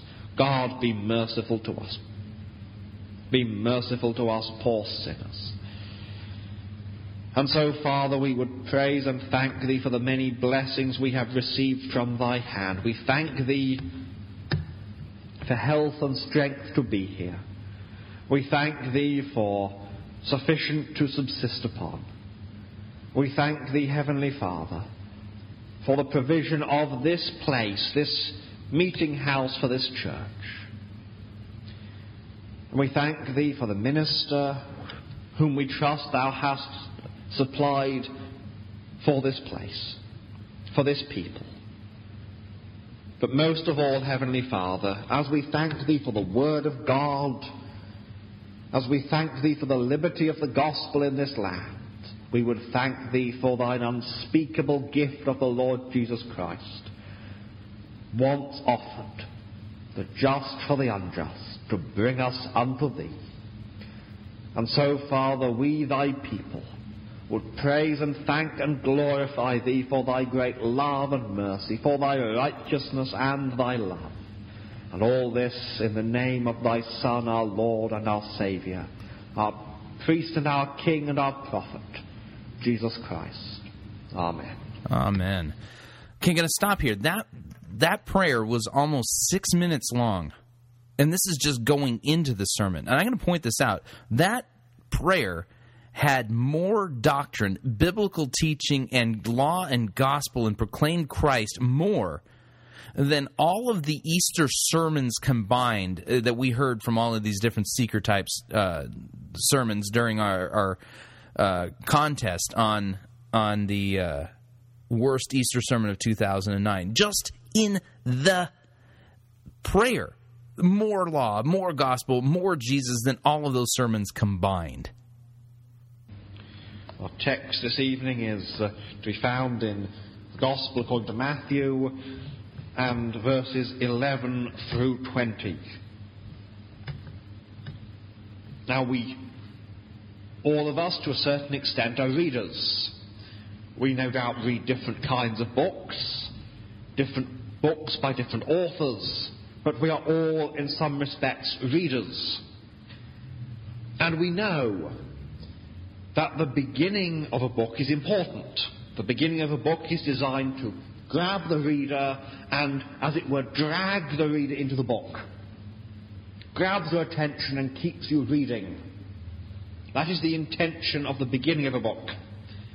But the ending of a book is just as important. The end of a book decides what you will carry away from it. And how many books, and I think particularly at the moment in terms of works of fiction or biography or history, have been ruined by a bad ending. You know, you may, ha- you may think in terms of the, the thriller, the detective novel, and the, the suspense has been worked up, and suddenly the cavalry arrive and everything's fine. And the suspense is broken. It fails.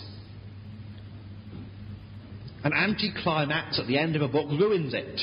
And you come away thinking, well, the rest of the book was all right, but the ending, oh, the ending.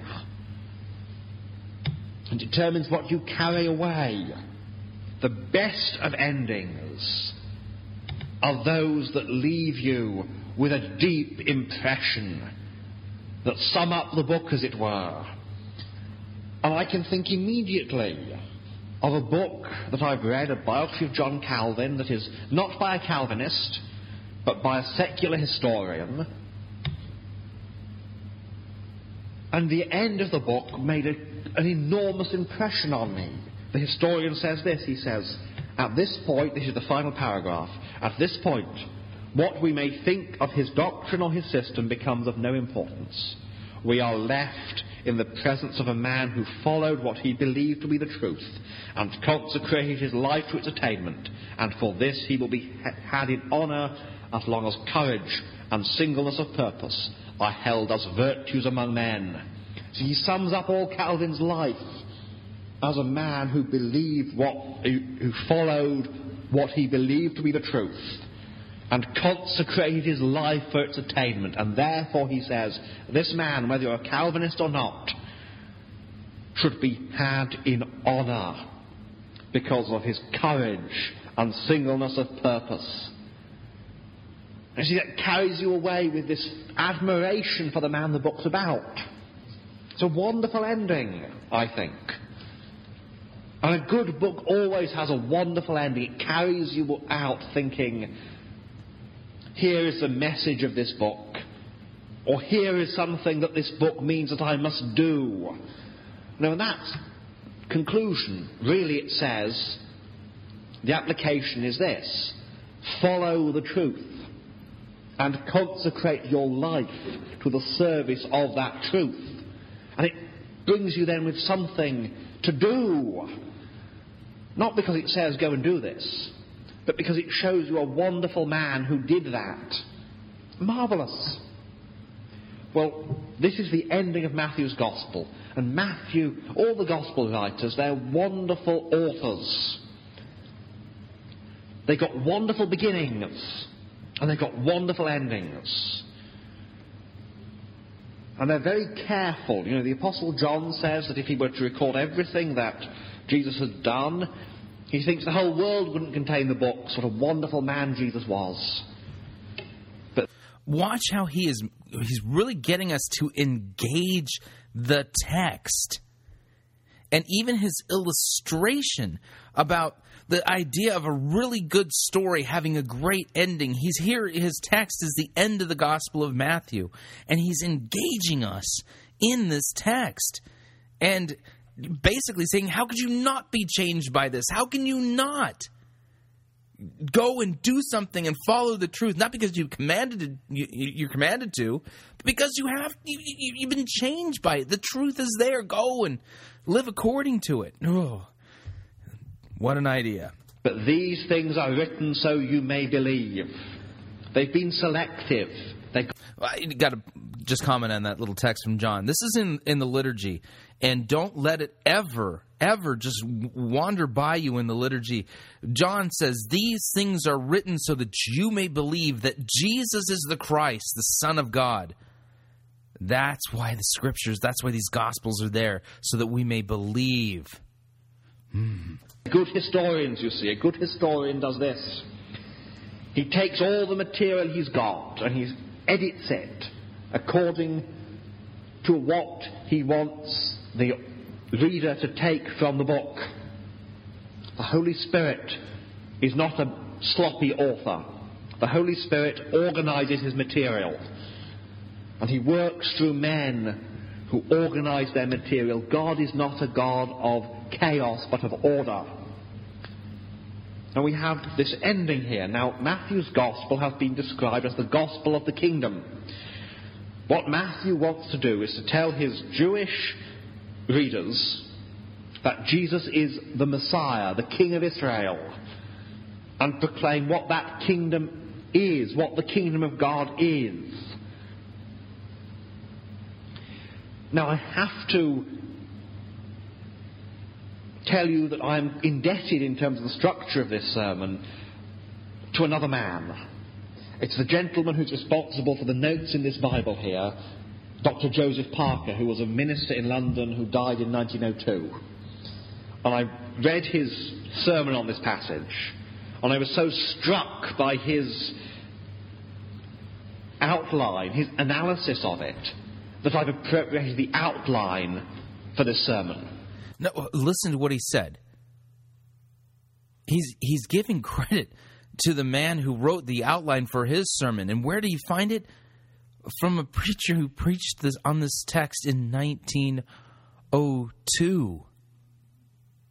That's the wonderful thing about the Word of God. You don't have to make it relevant. The truth that is in God's Word, when somebody really hits it, you could take their outline and you can preach it today because all of us are sinners who need to hear the gospel of the forgiveness of sins in Jesus Christ. And we can hear that story over and over again, just like when my girls were little. And you kind of miss these days. I'm looking forward to grandchildren, but I'm not that old yet.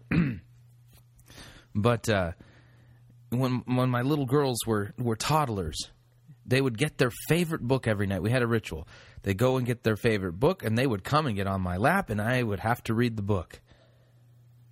Whether it be Goodnight Moon or Where the Wild Things Are or Green Eggs and Ham or Go Dog Go, it doesn't matter. Read the story to them, and at the end of it, they'd say, Again? Again? Read? And sometimes they could convince me to read it again. The truth of the scripture is a story that we need to hear again and again and again and again. And it and the best preachers are not the ones in our current time right now. And Pastor Charmley is wise to get his notes from men who have preceded him in the faith. Brothers and sisters, just like you and I, we're only separated from them by time. And yet we worship with them in the communion of the saints. They worship God visibly. We worship Him whom we have yet to meet face to face.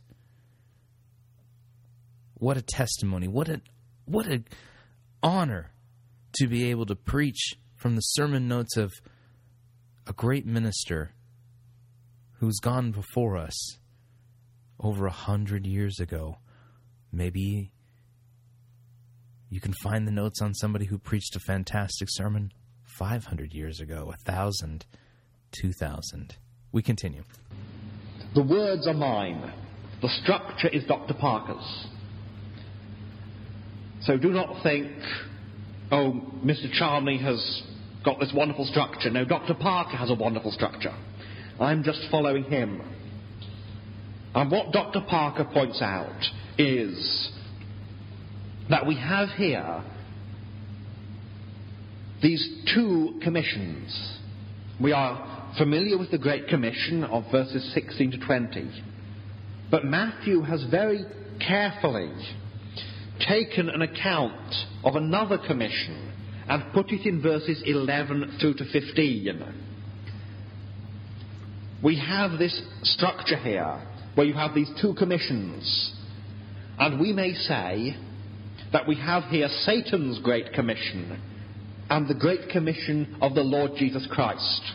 We have Jesus' commission second, and first of all, we have Satan's commission. And so, first of all, we have Satan's commission. This counteraction that Satan has mounted against the gospel, against the Lord Jesus. And we open, as it were, in this darkened room in the temple offices in Jerusalem. And here are the high priest, the, the elders, the chief priests, the men who have, who have power, the men who have, they think, disposed of Jesus Christ. And there they are, sitting at, the, at their table, and they're rejoicing. There was, oh, here was this man, the Messiah, this man who was a threat to us, this man who was calling the people back to God and away from our traditions. This man who was threatening our power and we killed him. We got rid of him. And they're slapping each other on the back and they're rejoicing. Jesus is dead. And then the door opens and it's one of the Roman soldiers in full armour his face is white as a sheet. He's shaking so much the armour's clattering, and they can hardly hear what he says. What is it? What's happened? And he tells them. And he reports, We were at the tomb. We were watching. Round the great stone over the entrance, we were watching. And suddenly there was this terrible earthquake. The ground shook, but worse. It wasn't a natural earthquake. This supernatural being, this angel, shining bright like a flame of fire, came down from heaven and rolled the stone away. That great stone that we couldn't that a man couldn't roll away, and that angel just pushed it out of the way as if it were nothing. And he sat on it. And we looked at his face. And we were so terrified that we sank to the ground like dead men. And worse, still worse, when the grave was opened, that man we put in it, that dead man, he walked out again and he's not dead anymore. No, he wasn't bleeding. He wasn't limping. No, his face shone like the sun. And the wounds were still in his hands and his feet and his side. But oh, he was like the Son of God. He's been raised from the dead. We took him, we took him to the army surgeon. The army surgeon certified he was dead. His heart wasn't beating anymore. He was dead. And now he's alive and not just alive, but he's more full of life, more alive than he was before. It's not just his body restored to life, but he's more than a man. And you can picture it, can't you? Those priests and those elders, and they're looking with horror at this soldier. He's not lying. No Roman soldier could be lying. This brave man, this warrior. And he's scared half to death because Jesus has risen from the dead. And they're terrified too. The plan has failed. Jesus is alive. But they killed him, and he's alive again. The Son of God has been raised from the dead, and there's no ifs or buts about it now. He is God. He is the Messiah. And God has vindicated him by raising him from the dead. Satan's plan to destroy the Messiah has failed horribly. And in fact, they've just done the work of God. What can they do? What will they do? Will they repent in dust and ashes? Will they cry out, What wicked men we were! How evil we were to do this thing! No, He is God and we will worship Him and fall down before Him. No. No.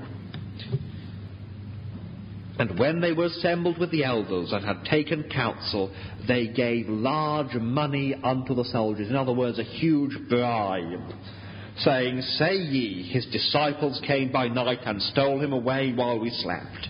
And if this come to the governor's ears, we will persuade him and secure you. You see, falling asleep on duty for a Roman soldier was a capital offence. Indeed, just a hundred years ago, in the British Army, if a soldier fell asleep on duty and he was found by another man sleeping and reported to the officers, he would, the, he would very soon find himself up against a wall facing a firing squad. You see, if a sentry falls asleep on duty, he endangers all his men. He endangers the entire force, however big, you know, battalion or whatever, if a soldier falls, on duty, falls asleep on duty, then all the other soldiers are in danger. The sentry's job is to watch. And if he's lazy and falls asleep on duty, then the enemy can get past him and slaughter the rest of the unit. And so a soldier who fell asleep on duty was to be executed. The Romans if that happened, they would take the soldier and they would beat him with sticks until he stopped breathing. The Jews, if a temple guard was found sleeping on duty, well, the NCO, the sergeant who was going around inspecting, had a pot of oil with him. And if he found a, soul, a temple guard asleep on duty, he'd pour the oil over the man's head and set him on fire. Instant execution. Because, you see, a soldier who sleeps on duty endangers all his fellow soldiers. So, this idea that Roman soldiers, the whole unit, fell asleep on duty, they'd never do that. They were trained not to. And each of them would be thinking, if another fell asleep, they'd shake him awake and say, No, you could put us all in danger by doing that. Do you want the sergeant, centurion? Do you want the centurion to have you killed? There's no way a Roman soldier would fall asleep on duty. Trained men don't do that. It's an absurd story.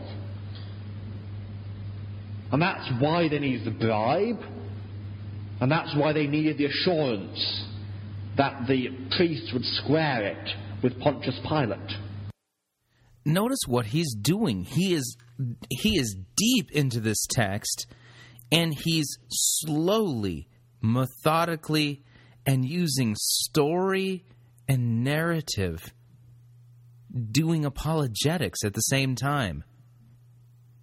All of which he's counteracting the claims of the, that the guards had fallen asleep and still at the same time making the point – the Son of God has risen from the dead, and Satan's plan has been thwarted. Much different than any preaching you hear here in the States. If the story ever got to him, because you can imagine Pilate, he would hear, perhaps, those, you know, those troops you had guarding the sepulchre, the tomb of Jesus, they fell asleep. And he'd have them on the carpet in a moment. Give them a good dressing down. He'd have the centurions take them out and kill them. Unless priests went to him and said, Look, this is a damage limitation exercise. Jesus rose from the dead, and we can't let the people know. And then he conspire together. Now that's Satan's commission. Satan has given a great commission to his servants. And his commission is effectively this it is go out and spread lies about Jesus Christ so that people will not believe that he has risen from the dead. Go out, says Satan, to all his servants.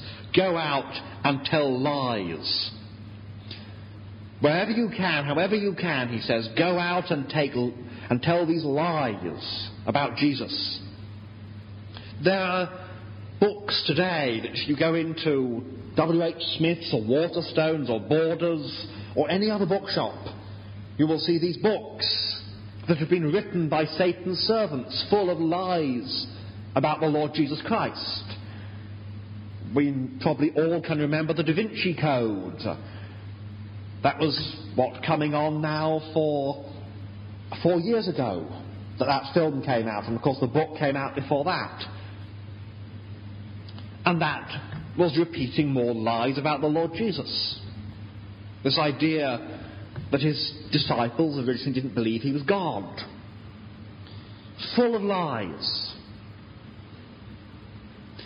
There are many, many people who have gone out into the world, many antichrists, says the Apostle John. For who is antichrist, he says, but he who denies that Jesus is the Christ.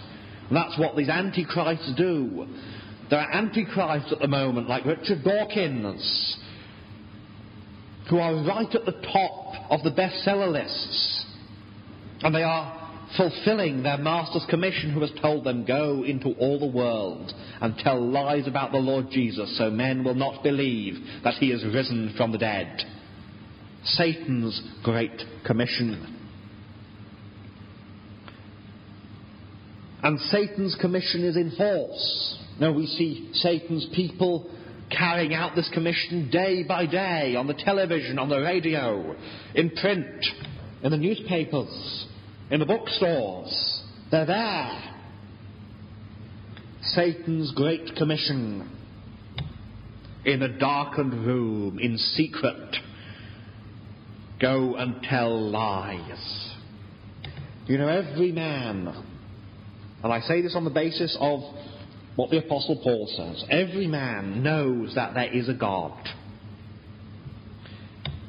Paul says this the wrath of God is revealed from heaven against all ungodliness and unrighteousness of men who hold the truth in unrighteousness. And the idea is hold in the sense of holding it down. You have the truth bubbling up within them, the image of God. And they're holding it down because that which may be known of God is manifest in them, for God hath showed it unto them. And they won't have it. They won't have this God. Satan won't have God to be God, and so he will have the lies to be told into all the world.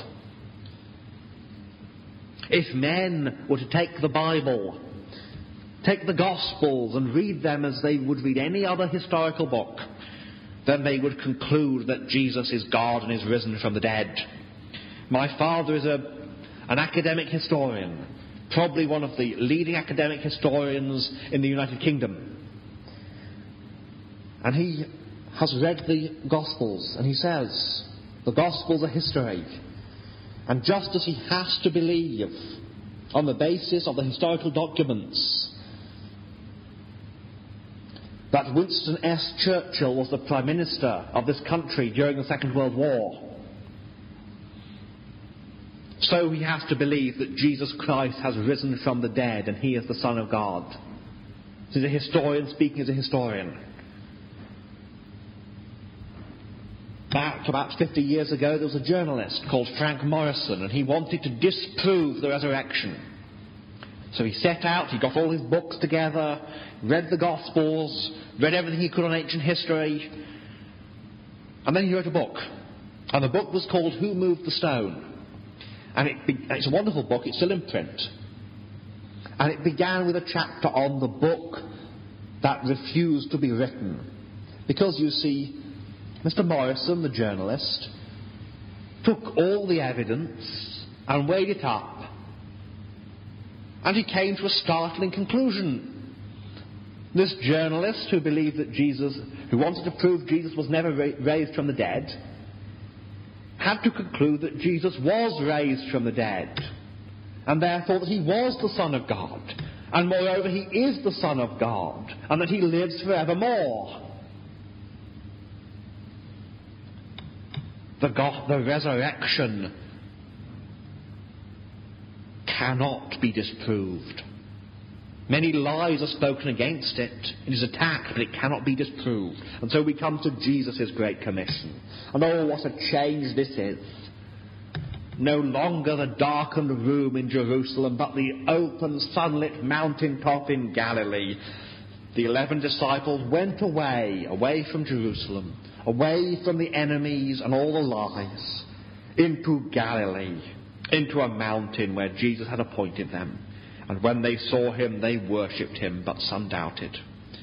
And Jesus came and spake unto them, saying, All power is given unto me in heaven and in earth. Go ye therefore and teach all nations, baptizing them in the name of the Father and of the Son and of the Holy Ghost, teaching them to observe all things whatsoever I have commanded you.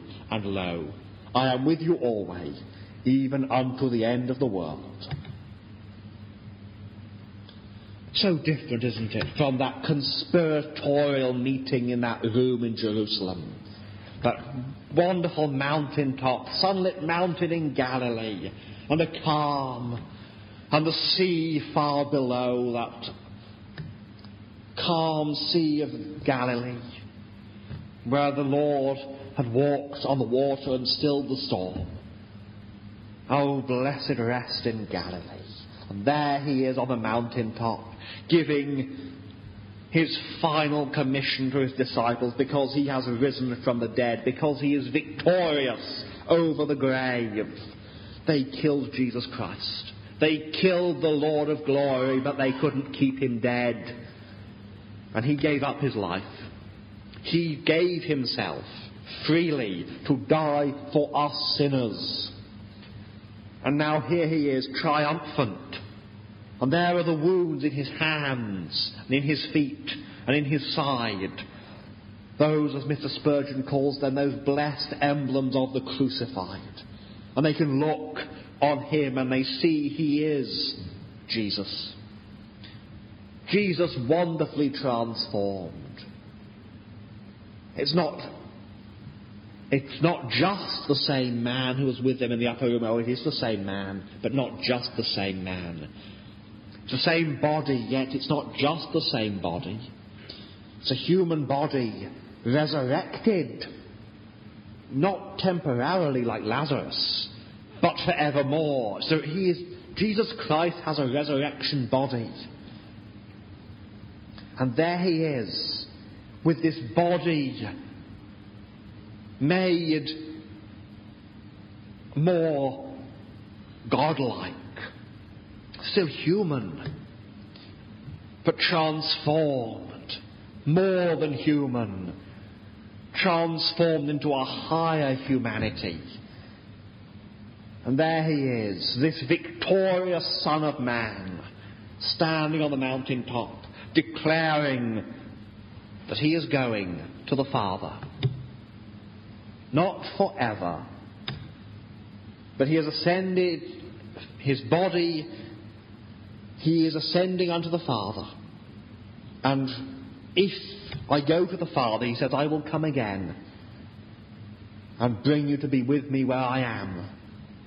He is ascending for us. You know, it's said, and it should be said and insisted upon, everything Jesus does is for us sinners. It's a wonderful thought. Everything he has done is for us. He is in all his offices Christ for us. He's, and so he has risen from the dead for us to declare that God has pardoned all his people. He's been raised again for our justification to declare that all who believe in him are saved forever. Got to stop. Who is this sermon about? it is all about Christ for you and so beautifully, poetically, narratively spoken. And it, I just, as I'm listening here, I, I don't want to interrupt it because it's the kind of sermon that when I hear it, I, I, like to get lost in it a little bit. If I don't know if that makes any sense at all. It's just, oh man, Ah, good stuff. raised again for our justification.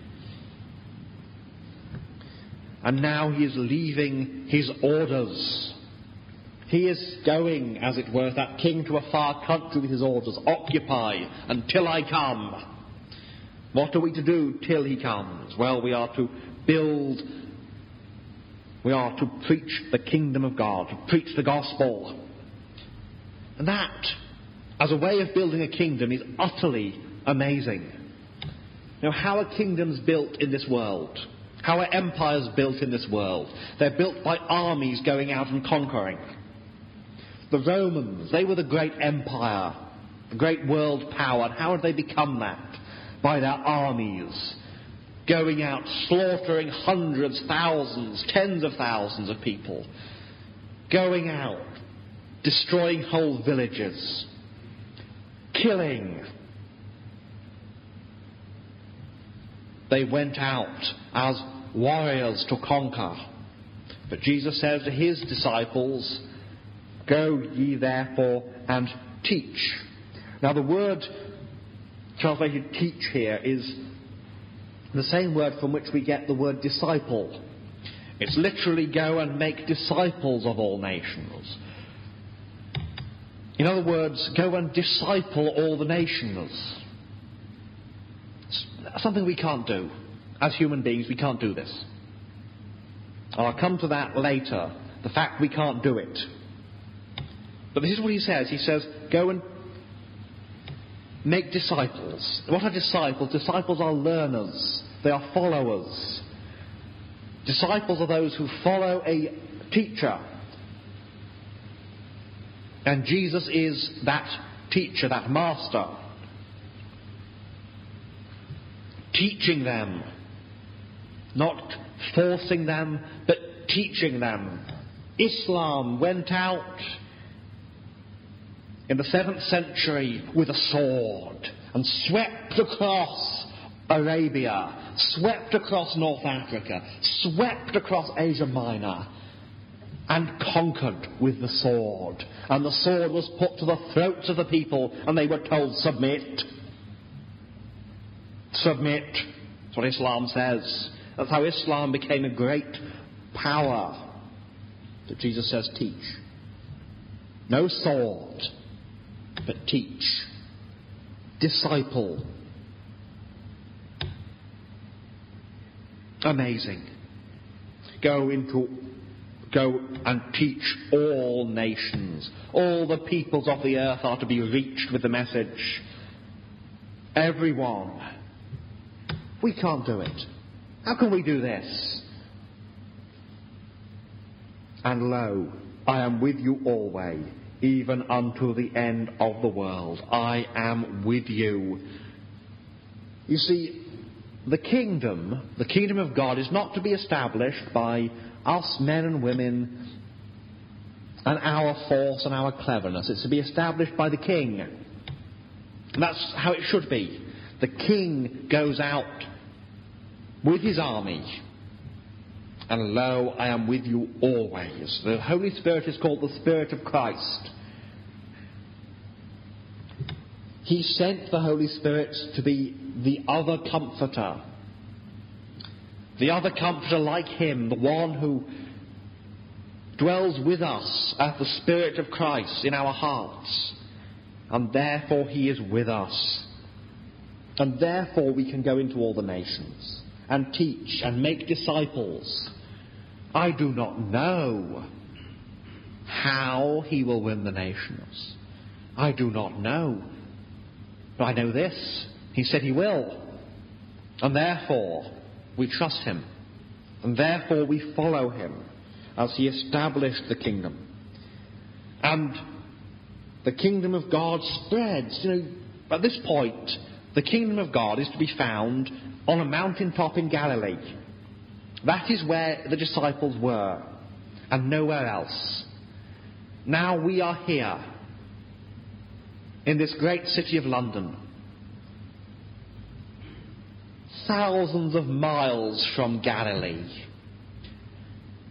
And between here and Galilee, there are many nations, and in each of those nations there is a church of God. And in each of those nations there are the disciples of God, our brothers and sisters in Christ. The kingdom is growing. The nations are being discipled, not because we're clever, not because we've got good missionary programs, but because we have Christ.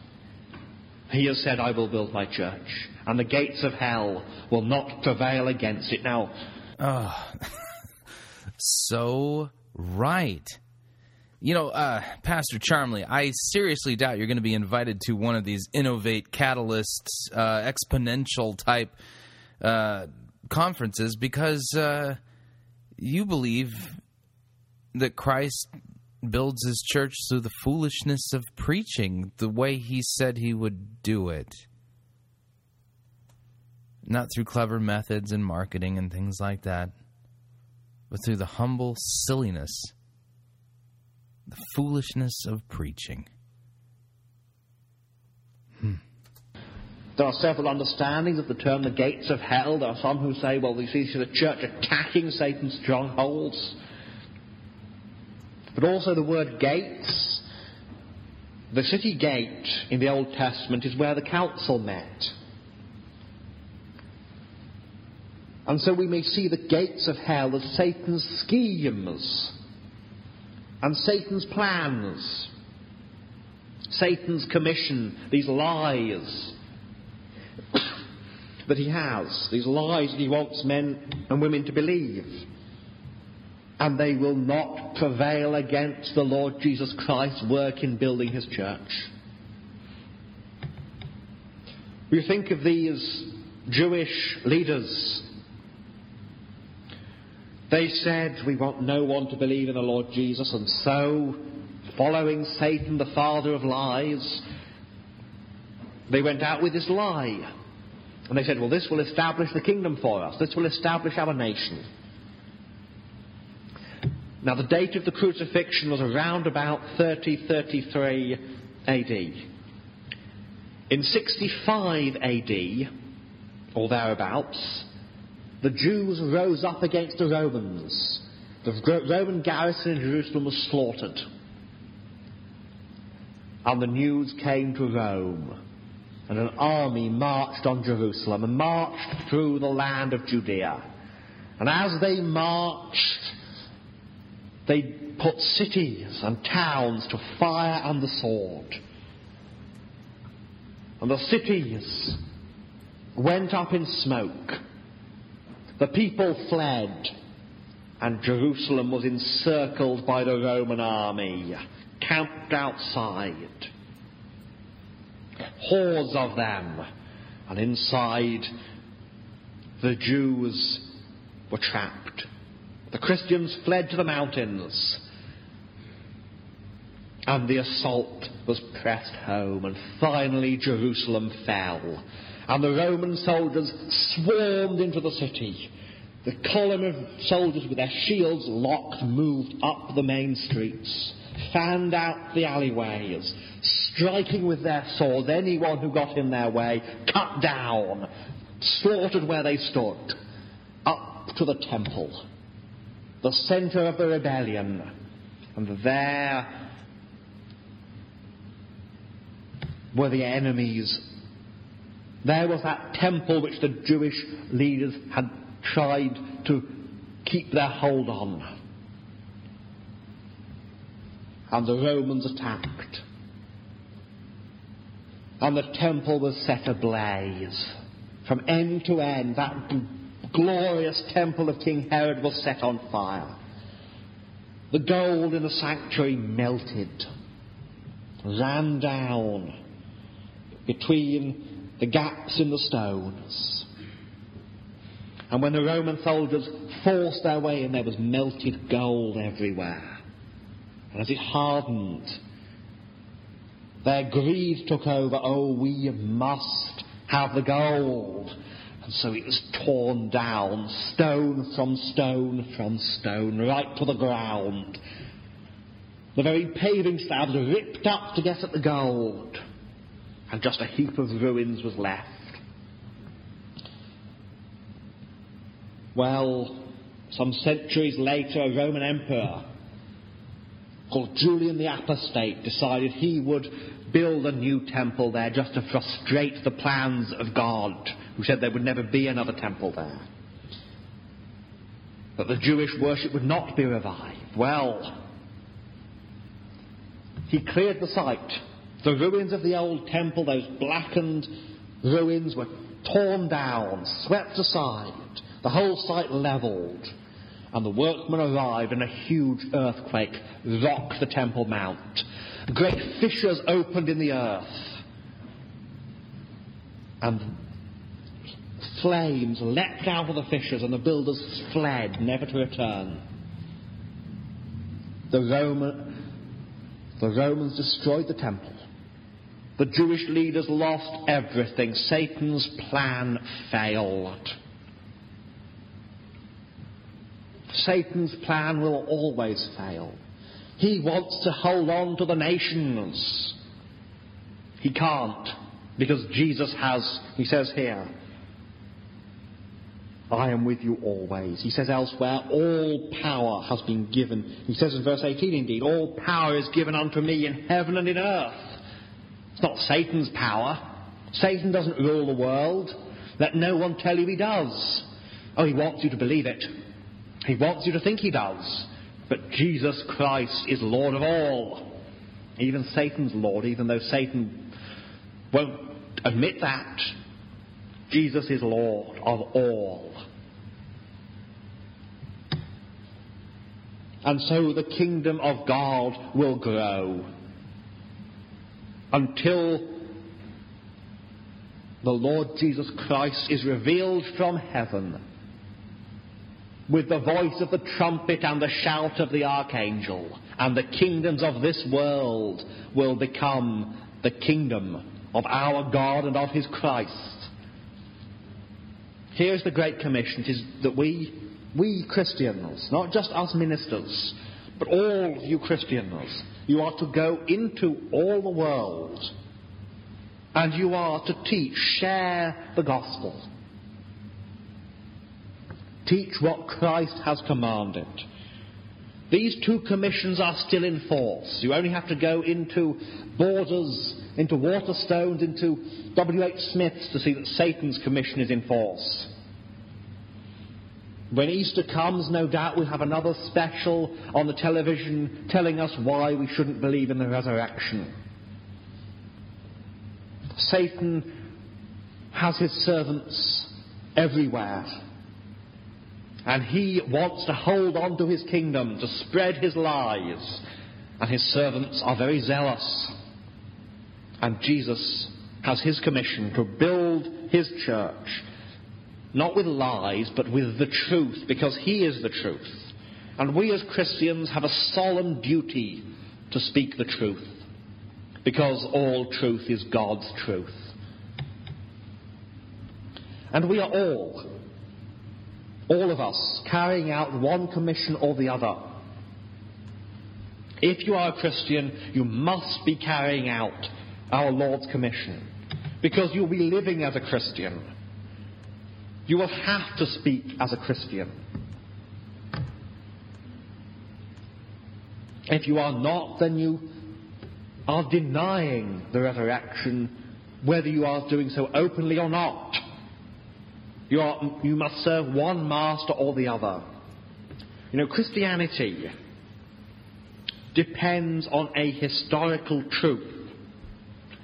If Christ is not raised, says the apostle, then our faith is in vain. It's not if Jesus Christ has not been raised from the dead, then nevertheless we have good moral stories if Christ has not been raised from the dead, then Christianity is a lie. If Christ has not been raised from the dead, then we should pull this, this chapel down and burn every Bible if Christ has not been raised from the dead. But he has been raised. We have the eyewitnesses who say that he was raised from the dead. Let them produce their eyewitnesses who say he wasn't. Let them produce their records that tell us that Jesus was not raised. Let them do it, and we will face their fabrications. Not with special pleading, but with the tools of the historian, and we will prove that their false gospels, their gospels of Thomas, their gospels of Mary Magdalene, their Koran, we will prove that they are false with the tools of honest scholarship.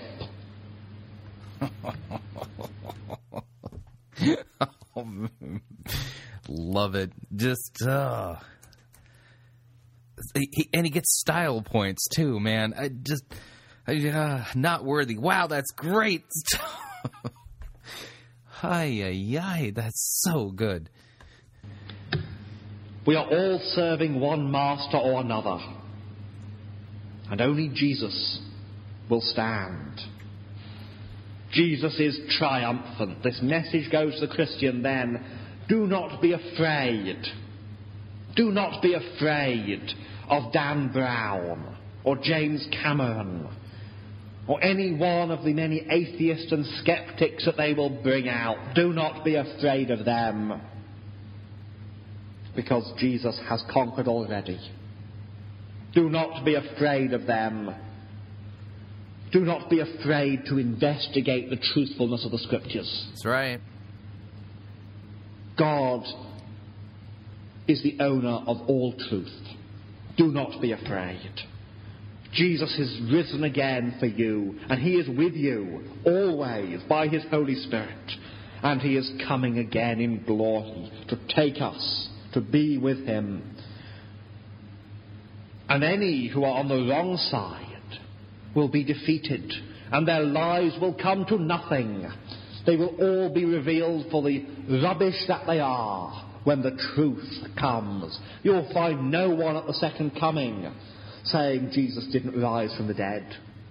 When the heavens are opened and the Son of Man comes, you won't find Richard Dawkins saying, well, I don't believe in him. yep, that's right. You will find him, well, as old Mr. Wesley puts it, those who set at naught and sold him. Those who nailed him to the tree, deeply wailing, deeply wailing shall the true Messiah see. Those who have set themselves against Christ will mourn and weep at that day. But oh, for us Christians, there will be that day of joy forever. And even now we have his assurance that though the clouds from sight received him when the forty days were o'er, how can we forget his promise? I am with you evermore. Oh, yes, he says, I am with you always, even unto the end of the world. Amen.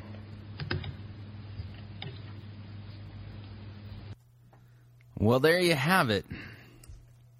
The uh, the world premiere of uh, uh, sermons by Jervis Gervase Nicholas Edward Charmley, pastor Gervase Nicholas Edward Charmley. A beautiful sermon about Jesus Christ for you that prophetically proclaimed the resurrection of Christ for you and wielded the law to expose your wickedness and the plans of the devil and antichrist and told in such a way that just for me it took me it took me to Judea it took me to the, to the mountainside in Galilee. It took me to Jerusalem while the Romans were sacking and attacking and destroying Jerusalem. And it brought me to Christ, crucified and risen for me, for the forgiveness of my sins. Is there any comparison between this type of preaching and what these seeker driven goat herders are doing? No different. There's a huge difference. There's no comparison. Anyway, well, folks, I'd like to thank you for staying with us uh, through our sermon review today, and want to remind you that Fighting for the Faith is listener supported radio, which means that your financial support is vital for us to continue bringing you this important radio outreach. You can support us by visiting fightingforthefaith.com and clicking on our donate button. We have a few of them there on our homepage at fightingforthefaith.com, and you can donate there uh, securely using a credit card online, or if you'd like to do it the traditional way, you can make your gift payable to Fighting for the Faith and mail it to Post Office Box 508, Fishers, Indiana, zip code 46038. Well, we're at the end of our show, and uh, want to remind you that you can email me, talkback at fightingforthefaith.com. I'm also friendly on Facebook, which means that you can ask to be my friend, and I'll say, sure, why not? Or you can follow me on Twitter and get our secret dispatches. You don't even need a decoder ring to do it. Um, name on Twitter is Pirate Christian. Until next time, may the Lord bless. Thank you.